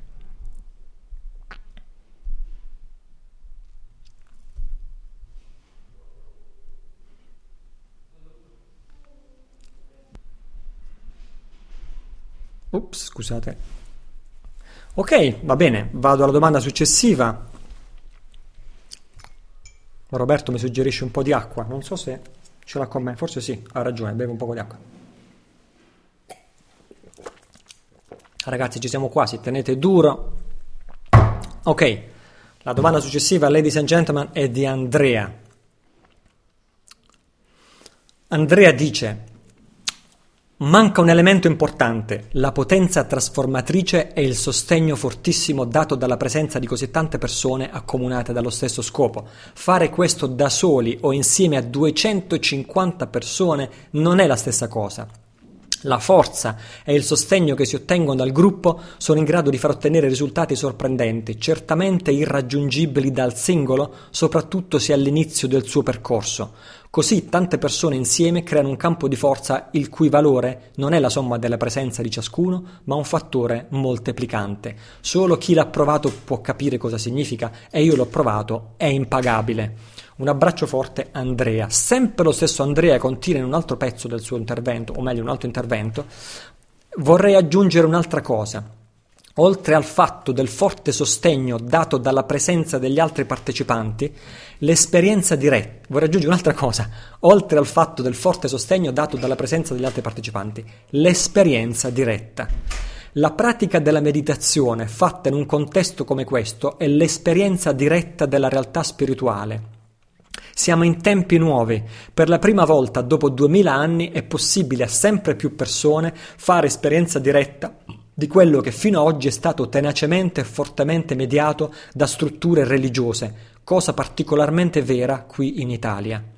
La Chiesa, quella cattolica in particolare, si è sempre proposta e imposta come mediatrice del rapporto fra uomo e Dio, ma l'evoluzione ai tempi delle coscienze ora permette di fare finalmente l'esperienza diretta della dimensione spirituale per scoprire com'è così profondamente concreta e non astratta. Le implicazioni di questa esperienza si ripercuotono inevitabilmente sulla nostra visione della realtà concreta nelle cose di tutti i giorni. Italo, dici e ripeti che teoria e pratica. Dici e ripeti che è i due pilastri teoria e pratica, ma è anche più di questi due elementi per riassumere in un contesto di sostegno concreto dato dalla presenza di così tante persone, puoi finalmente fare l'esperienza diretta della dimensione spirituale dell'esistenza. Ladies and gentlemen, il nostro comitato organizzatore e giuria ha deliberato che questo è l'intervento, questi due di Andrea, di Andrea sono gli interventi che si aggiudicano, quindi Andrea si aggiudica il posto gratuito messo, il posto gratuito spesato messo in palio al prossimo incontro del 3-6 aprile. Ci sono stati molti interventi interessantissimi, ci sono state molte menzioni speciali della giuria, anzi fin troppe per menzionarle, interventi straordinariamente utili, eh, molti dei quali anche non li ho letti, ugualmente validissimi. Eh, però i giurati hanno convenuto che questo è il singolo feedback che fa la differenza più grande perché è la singola cosa più importante di cui io avevo dimenticato di parlare nella presentazione. Parlando dei due pilastri nella presentazione, la visione o filosofia di vita, i metodi o sistemi di pratica, avevo dimenticato di dire la cosa più importante, fra le tante cose che do per scontate, cioè che attraverso queste due la visione e la pratica, e attraverso l'atmosfera trasformatrice che si crea durante questi incontri, tu fai l'esperienza diretta, come dice Andrea, della dimensione spirituale dell'esistenza, così che poi dopo torni a casa, continui a praticare, ma tu a quel punto sai per cosa stai praticando, perché già hai sperimentato, già hai sperimentato ciò che vuoi realizzare, ciò che vuoi raggiungere attraverso la tua pratica. E questa è la singola lacuna più grave che avevo creato nella presentazione del mio corso ed è quindi il singolo feedback più importante. Ed è necessariamente questo qui di Andrea, il feedback che avrà un maggiore impatto sulle presentazioni future, dove addirittura riformulerò il mio linguaggio per rendere questo più chiaro, perché è troppo importante. È la cosa più importante di tutte ed è effettivamente il punto di forza degli incontri degli incontri che guido da tanti anni. Quindi Andrea, congratulazioni, I love you, tu sai chi sei anche se non dico pubblicamente il tuo cognome, sei il vincitore del posto messo in palio, comprende la quota corso, vitto e alloggio, contattaci al più presto a info-meditazioneguidata.it per partecip- confermare la tua partecipazione. Ladies and gentlemen, siamo quasi addirittura d'arrivo mi sa che spezzetterò quando, diven- quando, questa registrazione chilometrica diventerà un podcast, mi sa che la spezzetterò in due, tre o anche quattro puntate, adesso vediamo. Ci sono ancora domande interessanti a cui mi preme rispondere, cioè aprono argomenti interessanti che effettivamente avevo mm, completamente dimenticato, ma sono parte importante, ripeto, non solo dei miei incontri, ma della spiritualità eh, in genere. Um, uh, Anna Maria che saluto con affetto, dice Caro Italo, vuoi sapere il mio punto di vista? In tutta la durata del corso avrai un minuto del tuo tempo per dire a me e solo a me come posso fare per raggiungere il risultato che voglio raggiungere? Mi lascerai in balia di me dopo il corso? Avrò un piano scritto da seguire passo per passo? E tu mi seguirai nei miei primi passi? Ora, Grazie Anna Maria perché queste sono altre cose assolutamente fondamentali che ho dimenticato di spiegare e quelli che partecipano con me da tanti anni a questo incontro lo sanno benissimo e proprio perché loro lo sanno, io lo so, mi dimentico di scriverlo. Durante il corso Anna Maria non solo tu puoi fare domande, ma puoi parlare, perché molti non pensavano che si potesse fare domande durante il corso, do, domande direttamente a me durante il corso, ma tu puoi parlare personalmente, individualmente, a quattro occhi con me durante tutta la durata del corso. Anzi, devo dire che in un certo senso me lo aspetto quando siamo a questi corsi, anche perciò durano quattro giorni. Eh, me lo aspetto e un po' mi dispiace se durante tutta la durata del corso qualcuno non viene a parlare personalmente con me, anche soltanto per un saluto velocissimo, un po' mi dispiace. E io sono disposto a rinunciare a tantissime cose, rinuncio a tante cose durante questi quattro giorni di corso, esempio la privacy, il tempo libero, spesso le pause per mangiare, rinuncio a tante cose per rendermi accessibile personalmente. Cioè non pensare che tu vieni a questo corso di quattro giorni e troverai il guru conferenziere sul suo piedistallo irraggiungibile, perché invece la situazione è l'esatto contrario. Io e te vivremo insieme per quattro giorni. È così che è formulato questo corso, come un ritiro. È un ritiro in cui io e tutti i partecipanti vivremo insieme per quattro giorni. Oltre a questo, Anna Maria, io prendo molto sul serio le relazioni con i miei studenti, e qui mi riferisco ai miei studenti spirituali. È una cosa che prendo molto, molto sul serio. Con questo corso tu puoi diventare, se lo desideri, eh, nessuno ti obbliga, se lo desideri puoi diventare mio studente o studentessa. E questo significa che non solo possiamo parlare a quattro occhi durante l'incontro, ma puoi contattarmi direttamente, via email, dopo l'incontro e per sempre fin tanto che rimani interessato a seguire il percorso spirituale che io propongo e fin tanto che tu credi di poter trarre beneficio dalla mia guida. Ora, quindi la risposta è non ti lascio in balia di te stessa dopo il corso. I miei studenti mi scrivono via email in qualsiasi momento hanno bisogno di una guida durante tutto il corso dell'anno e ricevono sempre una risposta da me nell'arco di una settimana al massimo.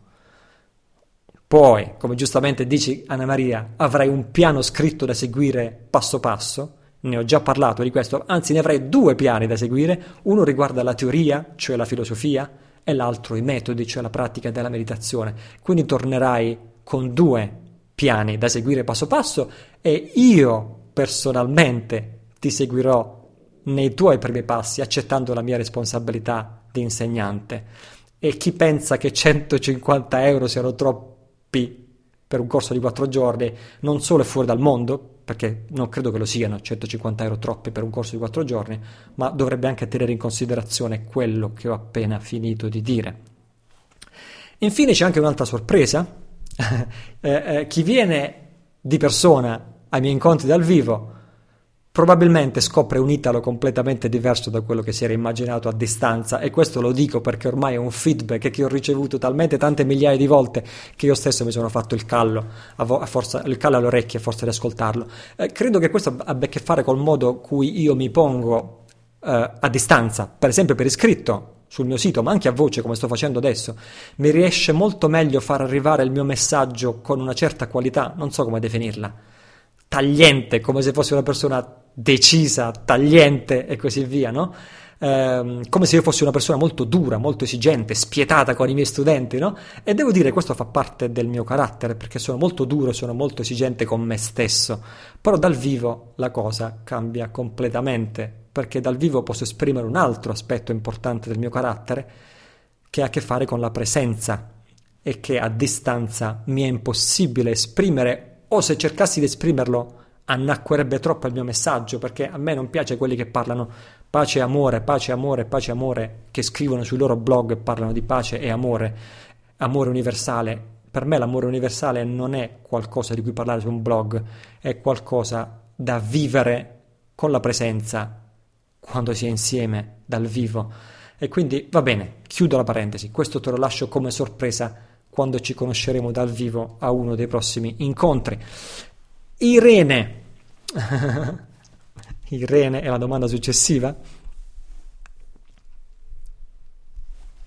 Irene è la domanda successiva.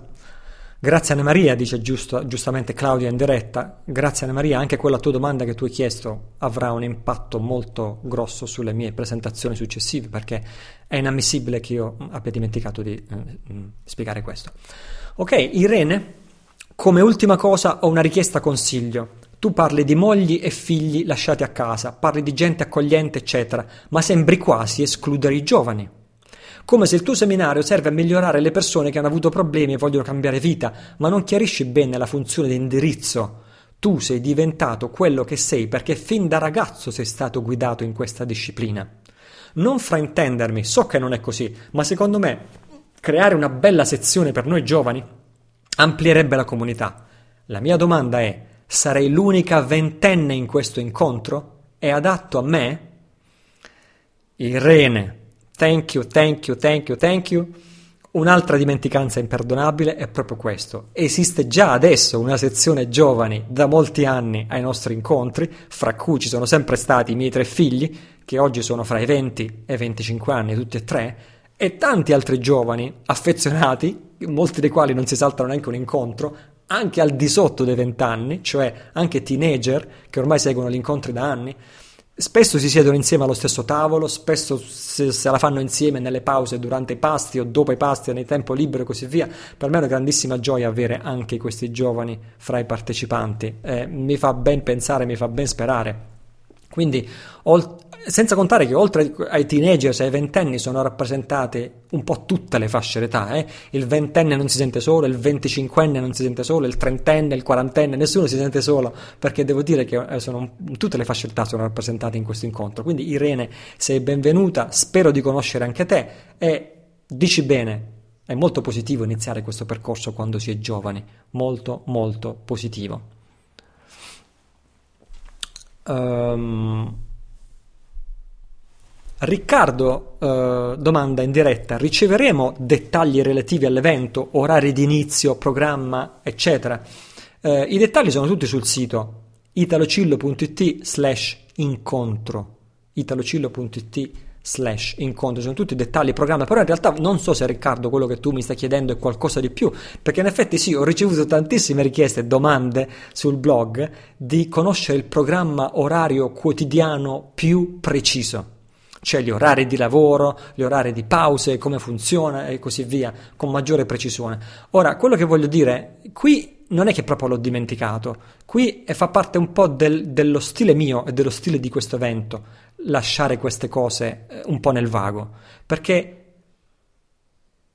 il, il grande potere di trasformazione di questi eventi di quattro giorni, e questo l'avevo già accennato, è che si vive insieme per quattro giorni.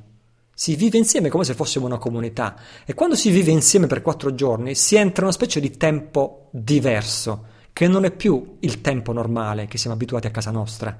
Uno pensa, prima di venire uno pensa voglio sapere, così mi organizzo, così mi organizzo le mie esigenze, voglio sapere quali sono i tempi liberi, poi invece arrivi lì ed entri in una dimensione alterata positivamente parlando, dove uno lascia andare il controllo sul tempo, che è un po' un'ossessione dei tempi moderni, e inizia a lasciarsi trasportare dal flusso e si fa tutto insieme come una grande comunità, come se una famiglia, come se avessimo vissuto insieme da sempre. E, e, e, e quindi questa è una parte importante del nostro incontro. Um, uh, il tempo, naturalmente, per dire qualcosa di più preciso, il tempo è scandito dall'incontro che ci sono questi, dall'incontro durante i tre pasti principali, colazione, pranzo e cena, che sono anche i momenti per socializzare, eccetera, eccetera, ma non è che durante quei momenti si sospende il seminario, quelli sono i momenti più belli del seminario, anche perché io sono seduto ai tavoli come tutti gli altri a mangiare e quindi è, è, è tutto tempo trascorso a socializzare, anche fra i partecipanti. Poi ci sono le sessioni, le sessioni durano t- tutte quante circa un'ora e mezzo, le sessioni di pratica, le sessioni di lavoro, sono intense un'ora e mezzo, però d'altra parte il fatto che è solo un'ora e mezzo e dopodiché c'è un bel break, una bella pausa, questo aiuta moltissimo. Ci sono due sessioni al mattino e due sessioni al pomeriggio, cioè divise dalla pausa pranzo. Dopo cena, a volte sì, a volte no, dipende, a volte addirittura si fa festa, c'è musica dal vivo, ci si diverte, a volte c'è un insegnamento, un'iniziazione particolare, ci, sempre cambia su questo il programma. Eh, ti, faccio notare, non a Riccardo che è perfettamente consapevole di questo, eh, eh, in generale, dico, eh, nella tradizione, io ho viaggiato con, non solo col mio maestro principale, ho viaggiato e anche organizzato seminari, non solo col mio maestro tibetano principale, ma con molti maestri. Ecco, ti posso garantire che il maestro tibetano, cioè la persona orientale, tradizionale, è scandalizzato quando tu dici gli orari precisi dell'incontro, quando si fa un ritiro di meditazione. Cioè il maestro si scandalizza e dice come? Vogliono sapere gli orari. Cioè, il, si inizia quando il maestro è pronto. Gli studenti devono aspettare anche tutto il giorno per dimostrare la loro devozione nei riguardi del maestro. Eh, anche tutto il giorno devono aspettare che il maestro è pronto e il maestro sente che è arrivato il momento di buon augurio speciale per iniziare. Ora, questo così è veramente nella traduzione. Eh, eh, ora, questo questo aspetto, diciamo così, purtroppo non esiste nei nostri incontri, dico purtroppo con ironia, perché ovviamente nella nostra cultura questo verrebbe interpretato come mancanza di rispetto da parte dei partecipanti e questo non sarebbe carino. Però io da parte mia ho vissuto alcuni fra i miei più importanti breakthrough spirituali, esperienze spirituali trasformatrici, in situazioni in cui il maestro non arrivava o non arrivava per un giorno intero oppure eh, eh, arrivava il giorno dopo, oppure era atteso il corso, il programma diceva ore 17 e invece lui iniziava a luna di notte e andava avanti fino alle 8 del mattino contro ogni pronostico e contro ogni programma, quelli, quelli, quelli, che rompono le regole sono le esperienze di trasformazione più potenti. Ora noi non avremo questo lusso perché siamo occidentali, siamo più deboli di carattere e, e quindi do, tutto deve essere fatto più secondo le nostre aspettative, sarà tutto molto più ordinato. Però ecco, l'idea di perdere questo controllo eccessivo del tempo che tutti quanti abbiamo e di lasciarsi andare al flusso di vivere insieme per quattro giorni insieme alla comunità, insieme a tutti gli altri, questo è davvero curativo.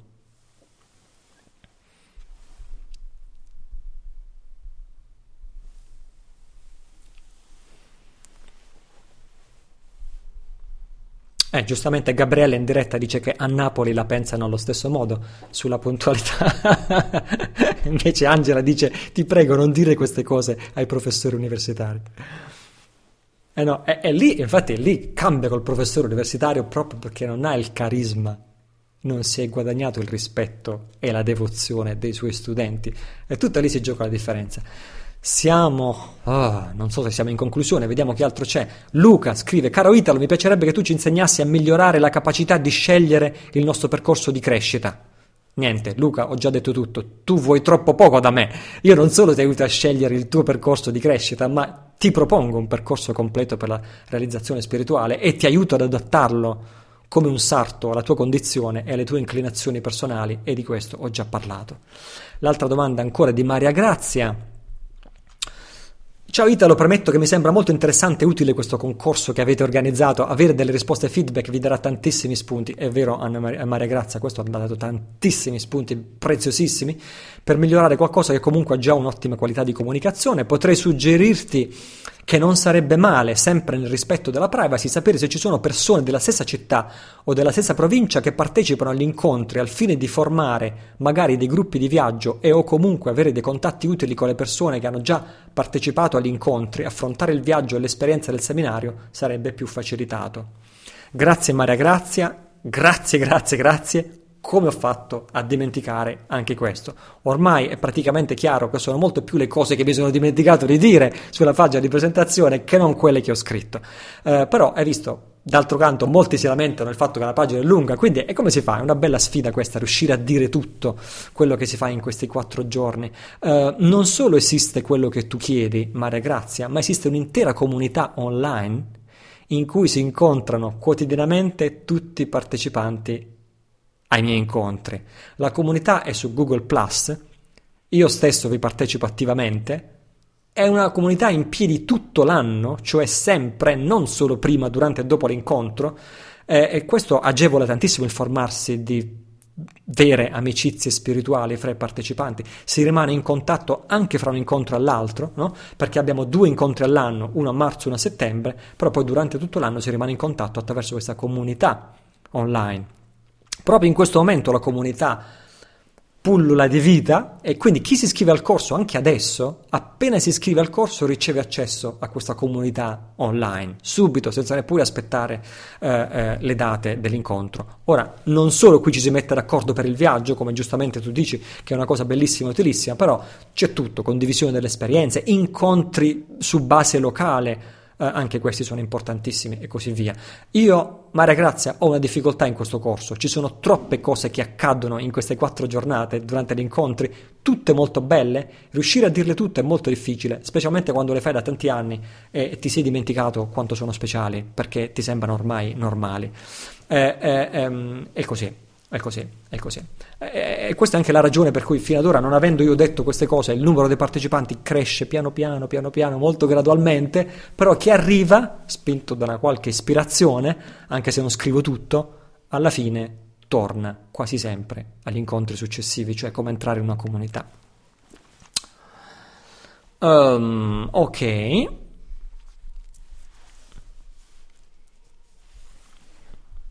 La domanda successiva, e siamo ormai alla fine, è di Nicola. Nicola dice consiglio l'apertura di un canale YouTube che potrebbe essere intitolato Le sette qualità della realizzazione in pillole della felicità, in cui inserire periodicamente brevi video fatti sia da Italo che da chi parteciperà, partecipato agli eventi, eccetera, eccetera. Grazie tantissime, ottima idea. Volevo soprattutto ricordare che questo canale YouTube già esiste e lo cerchi su YouTube come user Italo Cillo, tutto attaccato, tutto minuscolo, Italo Cillo come user di YouTube, dove ci sono diversi video. Molti di questi sono tratti da passate edizioni dei miei incontri, per chi, per chi volesse avere una, una piccola idea di com'è l'atmosfera che si respira in questi incontri. Giustamente tantissime persone hanno chiesto ma perché non ci sono testimoni, non ci sono testimonianze di, di, persone che hanno partecipato a incontri precedenti, anche su questo avete ragione, è una, è una mancanza imperdonabile. Uh, Aldo, per esempio, dice: Ciao Italo, uh, ultimamente stai migliorando molto perché usi di più il cuore e lo trasmetti molto bene. In questa pagina questa tua caratteristica è poco marcata e risulta quindi poco emozionante e coinvolgente. Inserisci una breve storia emblematica del corso, dato che li fai da anni, ce ne sarà almeno una che farà dire a tutti: Wow, lo voglio anch'io, eccetera, eccetera. Grazie per quello che fai per migliorare l'umanità dei nostri tempi. Grazie Aldo, dici bene. Questo è l'aspetto più difficile da veicolare per iscritto, cioè quello dell'emozione eh, che si vive in questi incontri, almeno per me, che per fare questo uso soprattutto la presenza e quindi farlo per iscritto è molto difficile, farò del mio meglio per migliorare, grazie anche per l'idea dei, tis- dei testimonial, uh, testimonianze ne ho tantissime, però un po' mi vergogno sempre a leggere queste testimonianze, vediamo se riesco a, fa- a leggere qualcuno verso la fine di questo, di questo, di questo podcast. Ancora Giorgia Ciao Italo, io non ho mai partecipato a un tuo evento, ma ti ho visto sul palco a Rimini ormai più di un anno fa, in mezzo a tutti quegli americani un po' troppo gonfi di sé, e quello che mi ha colpito di te è il vedere un'anima buona. Ti ho sentito parlare a, a Giorgia si riferisce quando ho fatto l'intervento in un grande seminario americano, quando parlava Robert Kiyosaki. Ti ho sentito parlare al mio cuore con una concretezza che mi ha molto colpito. Arrivava il senso di giustizia e l'assoluta fede che perseguendo un certo cammino il proprio si facesse la cosa giusta. Mi sono iscritta al tuo evento più per la forza che ho sentito in te quel giorno che per quanto letto nella tua pagina di presentazione, benché da tempo sentissi che i temi che tu tratterai al seminario dovevano essere per me approfonditi. Quello che manca alla tua pagina di presentazione per me è quel cuore che ho visto dal vivo e che mi rendo conto sia difficile trasmettere in un post. Grazie Giorgia, molte grazie, non sai come apprezzo questo tuo feedback e grazie per aver confermato questa lacuna.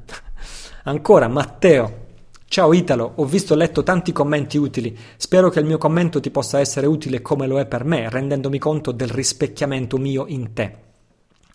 Alla domanda quali elementi dovrebbero essere presenti in un evento del genere per farti decidere di partecipare, io risponderei io ho già partecipato a un incontro dal vivo a Senigallia e quello che mi piacerebbe che tu facessi risaltare in questa pagina, cosa che fai percepire chiaramente dal vivo, è l'amore che hai e che investi in questa pratica, oltre allo straordinario e raffinato studio razionale e mentale.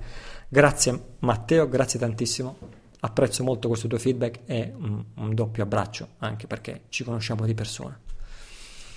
Infine, credo che questo è l'ultimo feedback che volevo uh, leggere, perché è un feedback ed è anche una testimonianza. Tanti ci hanno chiesto una testimonianza, testimonianze di persone che hanno fatto questi incontri. Raffaella, la nostra Raffaella, non so se è presente in diretta, in qualsiasi caso un grande abbraccio e saluto a Raffaella. Raffaella scrive quando si parla di cambiamento sul sito, no? quando si dice tornerai a casa cambiato, no? quando sul sito dice così, quando si parla di cambiamento lo si fa in maniera statica, come se il cambiamento avviene una volta sola e quando torni a casa non ti riconoscono più. Per me è stato molto diverso. È vero, la scintilla viene accesa durante l'incontro, ma è solo l'inizio dell'evoluzione continua a cui ho avuto accesso e le persone non se ne sono accorte subito, ma dopo mesi di riflessione e meditazione. Immagino dipenda anche dalle persone comunque. Ciò che voglio dire è che l'incontro regala anche la pratica stessa, inserendola nella nostra vita quotidiana, nel senso che quasi in automatico costa molto meno fatica che non non partecipandovi. Sicuramente poi le fantastiche persone che ho incontrato, anche solo per essere presenti, hanno la loro parte in tutto ciò, perché ti fanno sentire parte di una comunità, di una vera famiglia. Ricordo perfettamente lo stupore di trovarmi attorniata di persone tutte straordinarie, oltre che semplici e modeste, che mi hanno fatto sentire altrettanto straordinaria e mi hanno trasmesso tanta energia per, proce- per procedere nel mio nostro cammino. E anche questa sensazione viene portata a casa. Quante persone straordinarie e familiari ho scoperto avere attorno a me dopo l'incontro. In realtà è proprio come se l'incontro non finisca mai. È un'esperienza che ha un inizio, ma senza fine, continua. Per non parlare della magia palpabile che si creava durante la meditazione guidata, fatta assieme per 3-4 volte al giorno, quando addirittura c'era chi sentiva le voci angeliche, ti ricordi? Ecco, magari a qualche persona senza grandi pretese piacerebbe sapere di tornare a casa con un metodo base completo, come la meditazione guidata, che tra parentesi rimane la mia preferita, così magari anche questo andrebbe valorizzato un po' di più. So che hai scritto importante, ma non rende troppo. Soprattutto dicendo che il metodo metodo base e soprattutto, soprattutto dicendo che è il metodo base e soprattutto se ne porti qualche coppia da vendere a chi la vuole e ce ne saranno di sicuro come l'anno scorso. Un semplice metodo da portare a casa e da cui partire e ripartire se si perde la bussola, come è già capitato a me. E Francesca Oh, la mia luminosa Francesca non ha solo tanta esperienza, ma è anche un'insegnante straordinariamente saggia che riesce a trasmettere grande entusiasmo e passione per le pratiche, grazie anche alla sua grande energia vitale. E tu? Credo che qualcuno che ha postato il suo commento qua sopra non abbia ancora capito che il maestro sei tu, anche se ve ne sono di diversi anche fra gli iscritti. Sapendo benissimo quanto ami parlare di te stesso, cioè poco, magari dovresti ovviare con qualche testimonianza, ma dandogli un po' più di risalto, magari in qualche riquadro colorato leggermente che spezzi qua e là la pagina di presentazione. Insieme a qualche testimonianza di persone che hanno già partecipato all'incontro e che scrivano cos'è che ci hanno ricavato, perché per una persona che non lo ha fatto, che magari si trova in difficoltà a farlo, non è chiaro perché dovrebbe darsi tanto da fare per partecipare. Oppure anche un tuo bel video invito, ma non imparato a memoria questa volta, completamente spontaneo, perché altrimenti non riusciresti a trasmettere ciò che sei. Magari potresti accennare anche al fatto che ti dedichi per tutto il tempo a noi e che vi sono occasioni per parlare direttamente con te sono cose che ho tanto sentito dire ma non trovo scritte. Devi pensare che ci sono persone che vengono lì solo per conoscerti. Non è chiaro neanche che, anche se questo particolare insegnamento lo si può riascoltare, Chiaro che anche se questo insegnamento lo si può ascoltare appena fra qualche anno, se si è fortunati, non c'è un punto di partenza prestabilito da dove iniziare. Ho notato che questo crea una certa angoscia e rassegnazione in chi non riesce a partecipare in una prima occasione, mentre se ha una certa scelta diventa più fiducioso e disponibile da subito. Inoltre, sempre per lo stesso sfortunato che ha difficoltà a partecipare, potrebbe trovare utile sapere se e fino a quando la quota di partecipazione sia rimborsabile. Anche questa è un'ottima idea, con una nota a piedi pagina, magari. Grazie Raffaella. Come farebbe piacere sapere a chi ci tiene che il ricavato contribuirà al versamento di beneficenza annuale che tu effettui, così che andrà ad aumentare i propri meriti in automatico già col pagamento dell'iscrizione. Penso anche che molti di noi non sanno neanche che cosa vuol dire libertà, anche se hai cercato di spiegarlo nei tuoi articoli, ma capire e comprendere non sempre sono la stessa cosa e magari un bel mini video anche lì ci starebbe, non necessariamente tuo, anche di un tuo maestro, eccetera. A proposito, sarebbe meglio specificare che il buddismo non è una religione, che tutti possono parteciparvi senza timore di venire convertiti, anzi, in poche parole, farti conoscere un po' di più e dare risalto a ciò che ci portiamo a casa e che resterà nostro. Non ho mai avuto bisogno di leggere le tue lettere perché mi avevi già convinto nel corso di meditazione a distanza. Ecco, quando dici che c'è un'occasione, che è un'occasione importantissima, che la crescita spirituale senza l'incontro con il proprio maestro progredisce fino a un certo punto, ma in generale il modo di parlare che usi usi durante il corso e gli incontri, rivolgendoti ai suoi studenti e amici, questo mi ha convinto a partecipare e questo ho trovato, infatti. Non, cioè, non convincere le persone a partecipare, ma mostra loro ciò che troveranno. Mostrar loro che troveranno ciò che cercano. Non convincere le persone a partecipare, ma mostrar loro che troveranno ciò che cercano. Scusa la prolissità e grazie, eh, grazie per l'attenzione. Un abbraccio. Raffaella un ricambio questo abbraccio grandissimo con tutto il cuore, il tuo feedback è molto bello e molto apprezzato per la sua completezza, anche questo è nella top 5 ai primissimi posti candidati fra i feedback più belli e completi che abbiamo ricevuto. Ed è anche l'ultimo anche se volevo dire ancora qualche cosetta. Vediamo se ci sono qualche domanda in diretta. Ragazzi lo so che sono passate tre ore dall'inizio. Probabilmente vi cade cadono le orecchie a me iniziano a cadere le corde vocali Uh, ma come, eh, come, che sia, mm, ecco, come vedi io non mi risparmio quando posso condividere con i miei amici e studenti quel poco che ho capito dal punto di vista spirituale. Um, se ci sono delle domande, se ci sono delle domande, alla, alla, qua dice Daniele, alla fine ne rimarrà soltanto uno di quei, di quei 108 che c'erano all'inizio della sala conferenze. Eh, no, credo che stiamo finendo. Vediamo se c'è qualche domanda, ma probabilmente credo aver risposto quasi a tutto, eh, altrimenti... Mm, eh, ok, nel frattempo vado avanti, dico, voglio dire anche una piccola cosa. Approfittando che c'è Gabriella in diretta, a cui mando un abbraccio e un bacio, Uh, volevo dire una cosa, Alison, non so se è qui presente in diretta, fammi controllare, non si sa mai. No, Alison non è in diretta. Comunque un grande saluto a Alison. Uh, Alison, non ho letto la tua domanda solo perché è compresa in diverse altre domande. Eh, la, tua, uh, uh, uh, la, tua, domanda ha suscitato molta simpatia, è stata la più elogiata dagli altri partecipanti. Tutti quanti hanno detto fate vincere Ellison, fate vincere Ellison, eh, insieme alla, Max, alla risposta di, Ma, di, Maximilian, che è stata straordinariamente esauriente. Ellison ha 19 anni e ha scritto una domanda molto bella. Io vorrei mettere a disposizione di Alison un premio uh, un premio di consolazione. Gabriella, la nostra amica qui presente, amica studente e amica spirituale qui presente in diretta, ha acquistato la sua quota di partecipazione, però non può più partecipare uh, in, all'evento dal vivo a Senigallia. Gabriella ha espressamente espresso il desiderio che desidera regalare la sua quota a qualcun altro. Grazie, grazie, grazie Gabriella, lo dico pubblicamente davanti a tutti, grazie per la tua generosità.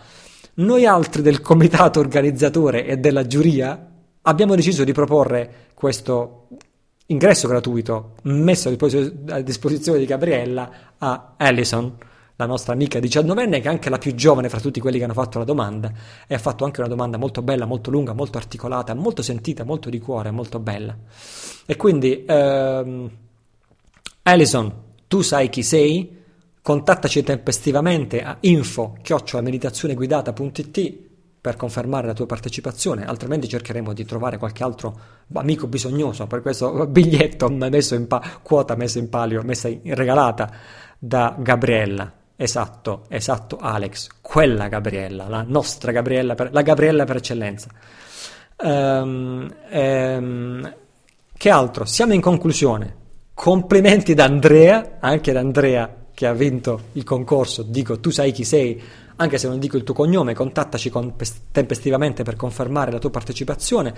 Uh, credo che per oggi abbiamo quasi finito. Io ho fatto del mio meglio per mantenere il discorso vivace, basandomi sulle vostre domande, come pretesto appunto per parlare oggi soprattutto di realizzazione spirituale a 360 gradi. Certo che se questo argomento proprio non ti interessa a te come ascoltatore, mi spiace, non posso fare niente per te. Però la maggior parte del mio pubblico, come dicevo all'inizio nel sondaggio, ha detto che lo ritiene non solo interessante, ma il più interessante interessante degli argomenti, quindi io mi sono regolato di conseguenza. Gli incontri di cui parlavo si tengono due volte all'anno, a marzo e a settembre, quindi anche se ascolterai questa registrazione in un lontano futuro, basta che vai sul sito italocillo.it, vai alla voce di menu eventi e lì troverai le date, la data più vicina raggiungibile per te a seconda del momento nel futuro in cui ascolterai questa registrazione. Tutto quello che ho detto in questa teleconferenza fiume di tre ore si applica anche agli eventi futuri, degli anni futuri. Uh, tornando all'attuale ciclo, le sette qualità della realizzazione, libertà, virtù, amore, fiducia, gratitudine, saggezza e gioia, sono sette incontri, o meglio otto, perché la saggezza è divisa in due, tutti completi in se stessi, cioè insieme formano un quadro d'insieme, però sono indipendenti l'uno dall'altro, sono completi. In altre parole, ognuno è perfetto come porta d'ingresso in tutto il ciclo. Sono otto moduli, diciamo così, circolari, non lineari, si può entrare in qualsiasi momento. Le iscrizioni al prossimo incontro dal 3 al 6 aprile le stiamo già chiudendo, abbiamo 250 partecipanti iscritti, però l'hotel, ascoltate bene con attenzione questo, ci ha appena messo a disposizione un'altra ala che sembrava inizialmente non disponibile, cioè possiamo accettare altre 50 iscrizioni, non una di più. Quindi, per ringraziarti del tuo interesse di aver seguito in diretta o da domani anche registrata questa teleconferenza, abbiamo creato una pagina speciale riservata a chi ascolta per tempo questo episodio del podcast. Quindi c'è una pagina speciale, non è la pagina normale italocillo.it slash incontro dove troverai la normale quota di iscrizione di 150 euro. Se tu vai su italocillo.it slash incontro trattino speciale troverai una quota di iscrizione non solo ridotta a 120 euro per pochissimi giorni anziché 150, ma trovare che è possibile pagare con tre pagamenti mensili PayPal di 40 euro l'uno. Ok? Cioè paghi 40 euro subito appena ti iscrivi, poi dopo 30 giorni paghi altri 40 euro e dopo ancora altri 30 giorni, cioè addirittura dopo che il, termina- il seminario sarà finito, pagherai gli ultimi 40 euro. Questo è una specie di incentivo che abbiamo voluto mettere a disposizione di tutti quelli che stanno ancora lì indecisi sulla soglia, mezzi dentro e mezzi fuori, che tentendono a prendere una decisione che invece andrebbe presa subito. Quindi solo per i più veloci, solo per i più decisi, ci sono soltanto 50 posti e manterremo in piedi questa pagina speciale solo per pochi giorni fino a quando i 50 posti si riempiono. italocillo.it slash incontro trattino speciale, puoi pagare via PayPal 120 euro in tre rate o in tre pagamenti, oppure anche con bonifico bancario un solo pagamento da 120 anziché 150. Appena iscritto ricevi il tuo accesso subito, come dicevo prima, alla community Google Plus che è già piena di partecipanti che stanno facendo amicizie, stanno condividendo il proprio percorso proprio adesso. Ci sono anch'io personalmente presente nella comunità. Ricevi l'accesso alle dispense del corso di preparazione. Ebbene sì, c'è anche un corso di preparazione a distanza di cui questa sera non ho parlato per niente, ma c'è anche questo, un corso di preparazione a distanza che inizia subito appena ti iscrivi. La comunità online rimane attiva tutto l'anno, quindi anche dopo l'incontro dal vivo proprio per mantenere vivi l'amicizia e lo scambio fra tutti i partecipanti. Quindi a Senigallia ci incontreremo di persona, non solo parteciperai al corso, non solo potrai fare domande direttamente durante il corso, non solo potrai farmi domande a quattro occhi individualmente durante il corso, non solo vivremo insieme a tutti gli effetti per quattro giorni, ma se lo desideri creeremo una connessione spirituale, noi la chiamiamo così, una connessione spirituale fra insegnante e studente, se tu lo desideri, e io mi prenderò cura di te, ti seguirò, risponderò alle tue domande anche via mail, anche dopo la fine dell'incontro, per tutto l'anno, anche fra un incontro e il successivo. Spero che questo sia stato utile e sia stato di ispirazione per te. Spero di incontrarti personalmente a Senigallia, che è vicino a Ancona, o dove si faranno i prossimi se in futuro cambieremo, cambieremo uh, uh, uh, luogo. Saluti affettuosi, auguri di ogni cosa buona, spero di vederti presto. Ciao da Italo!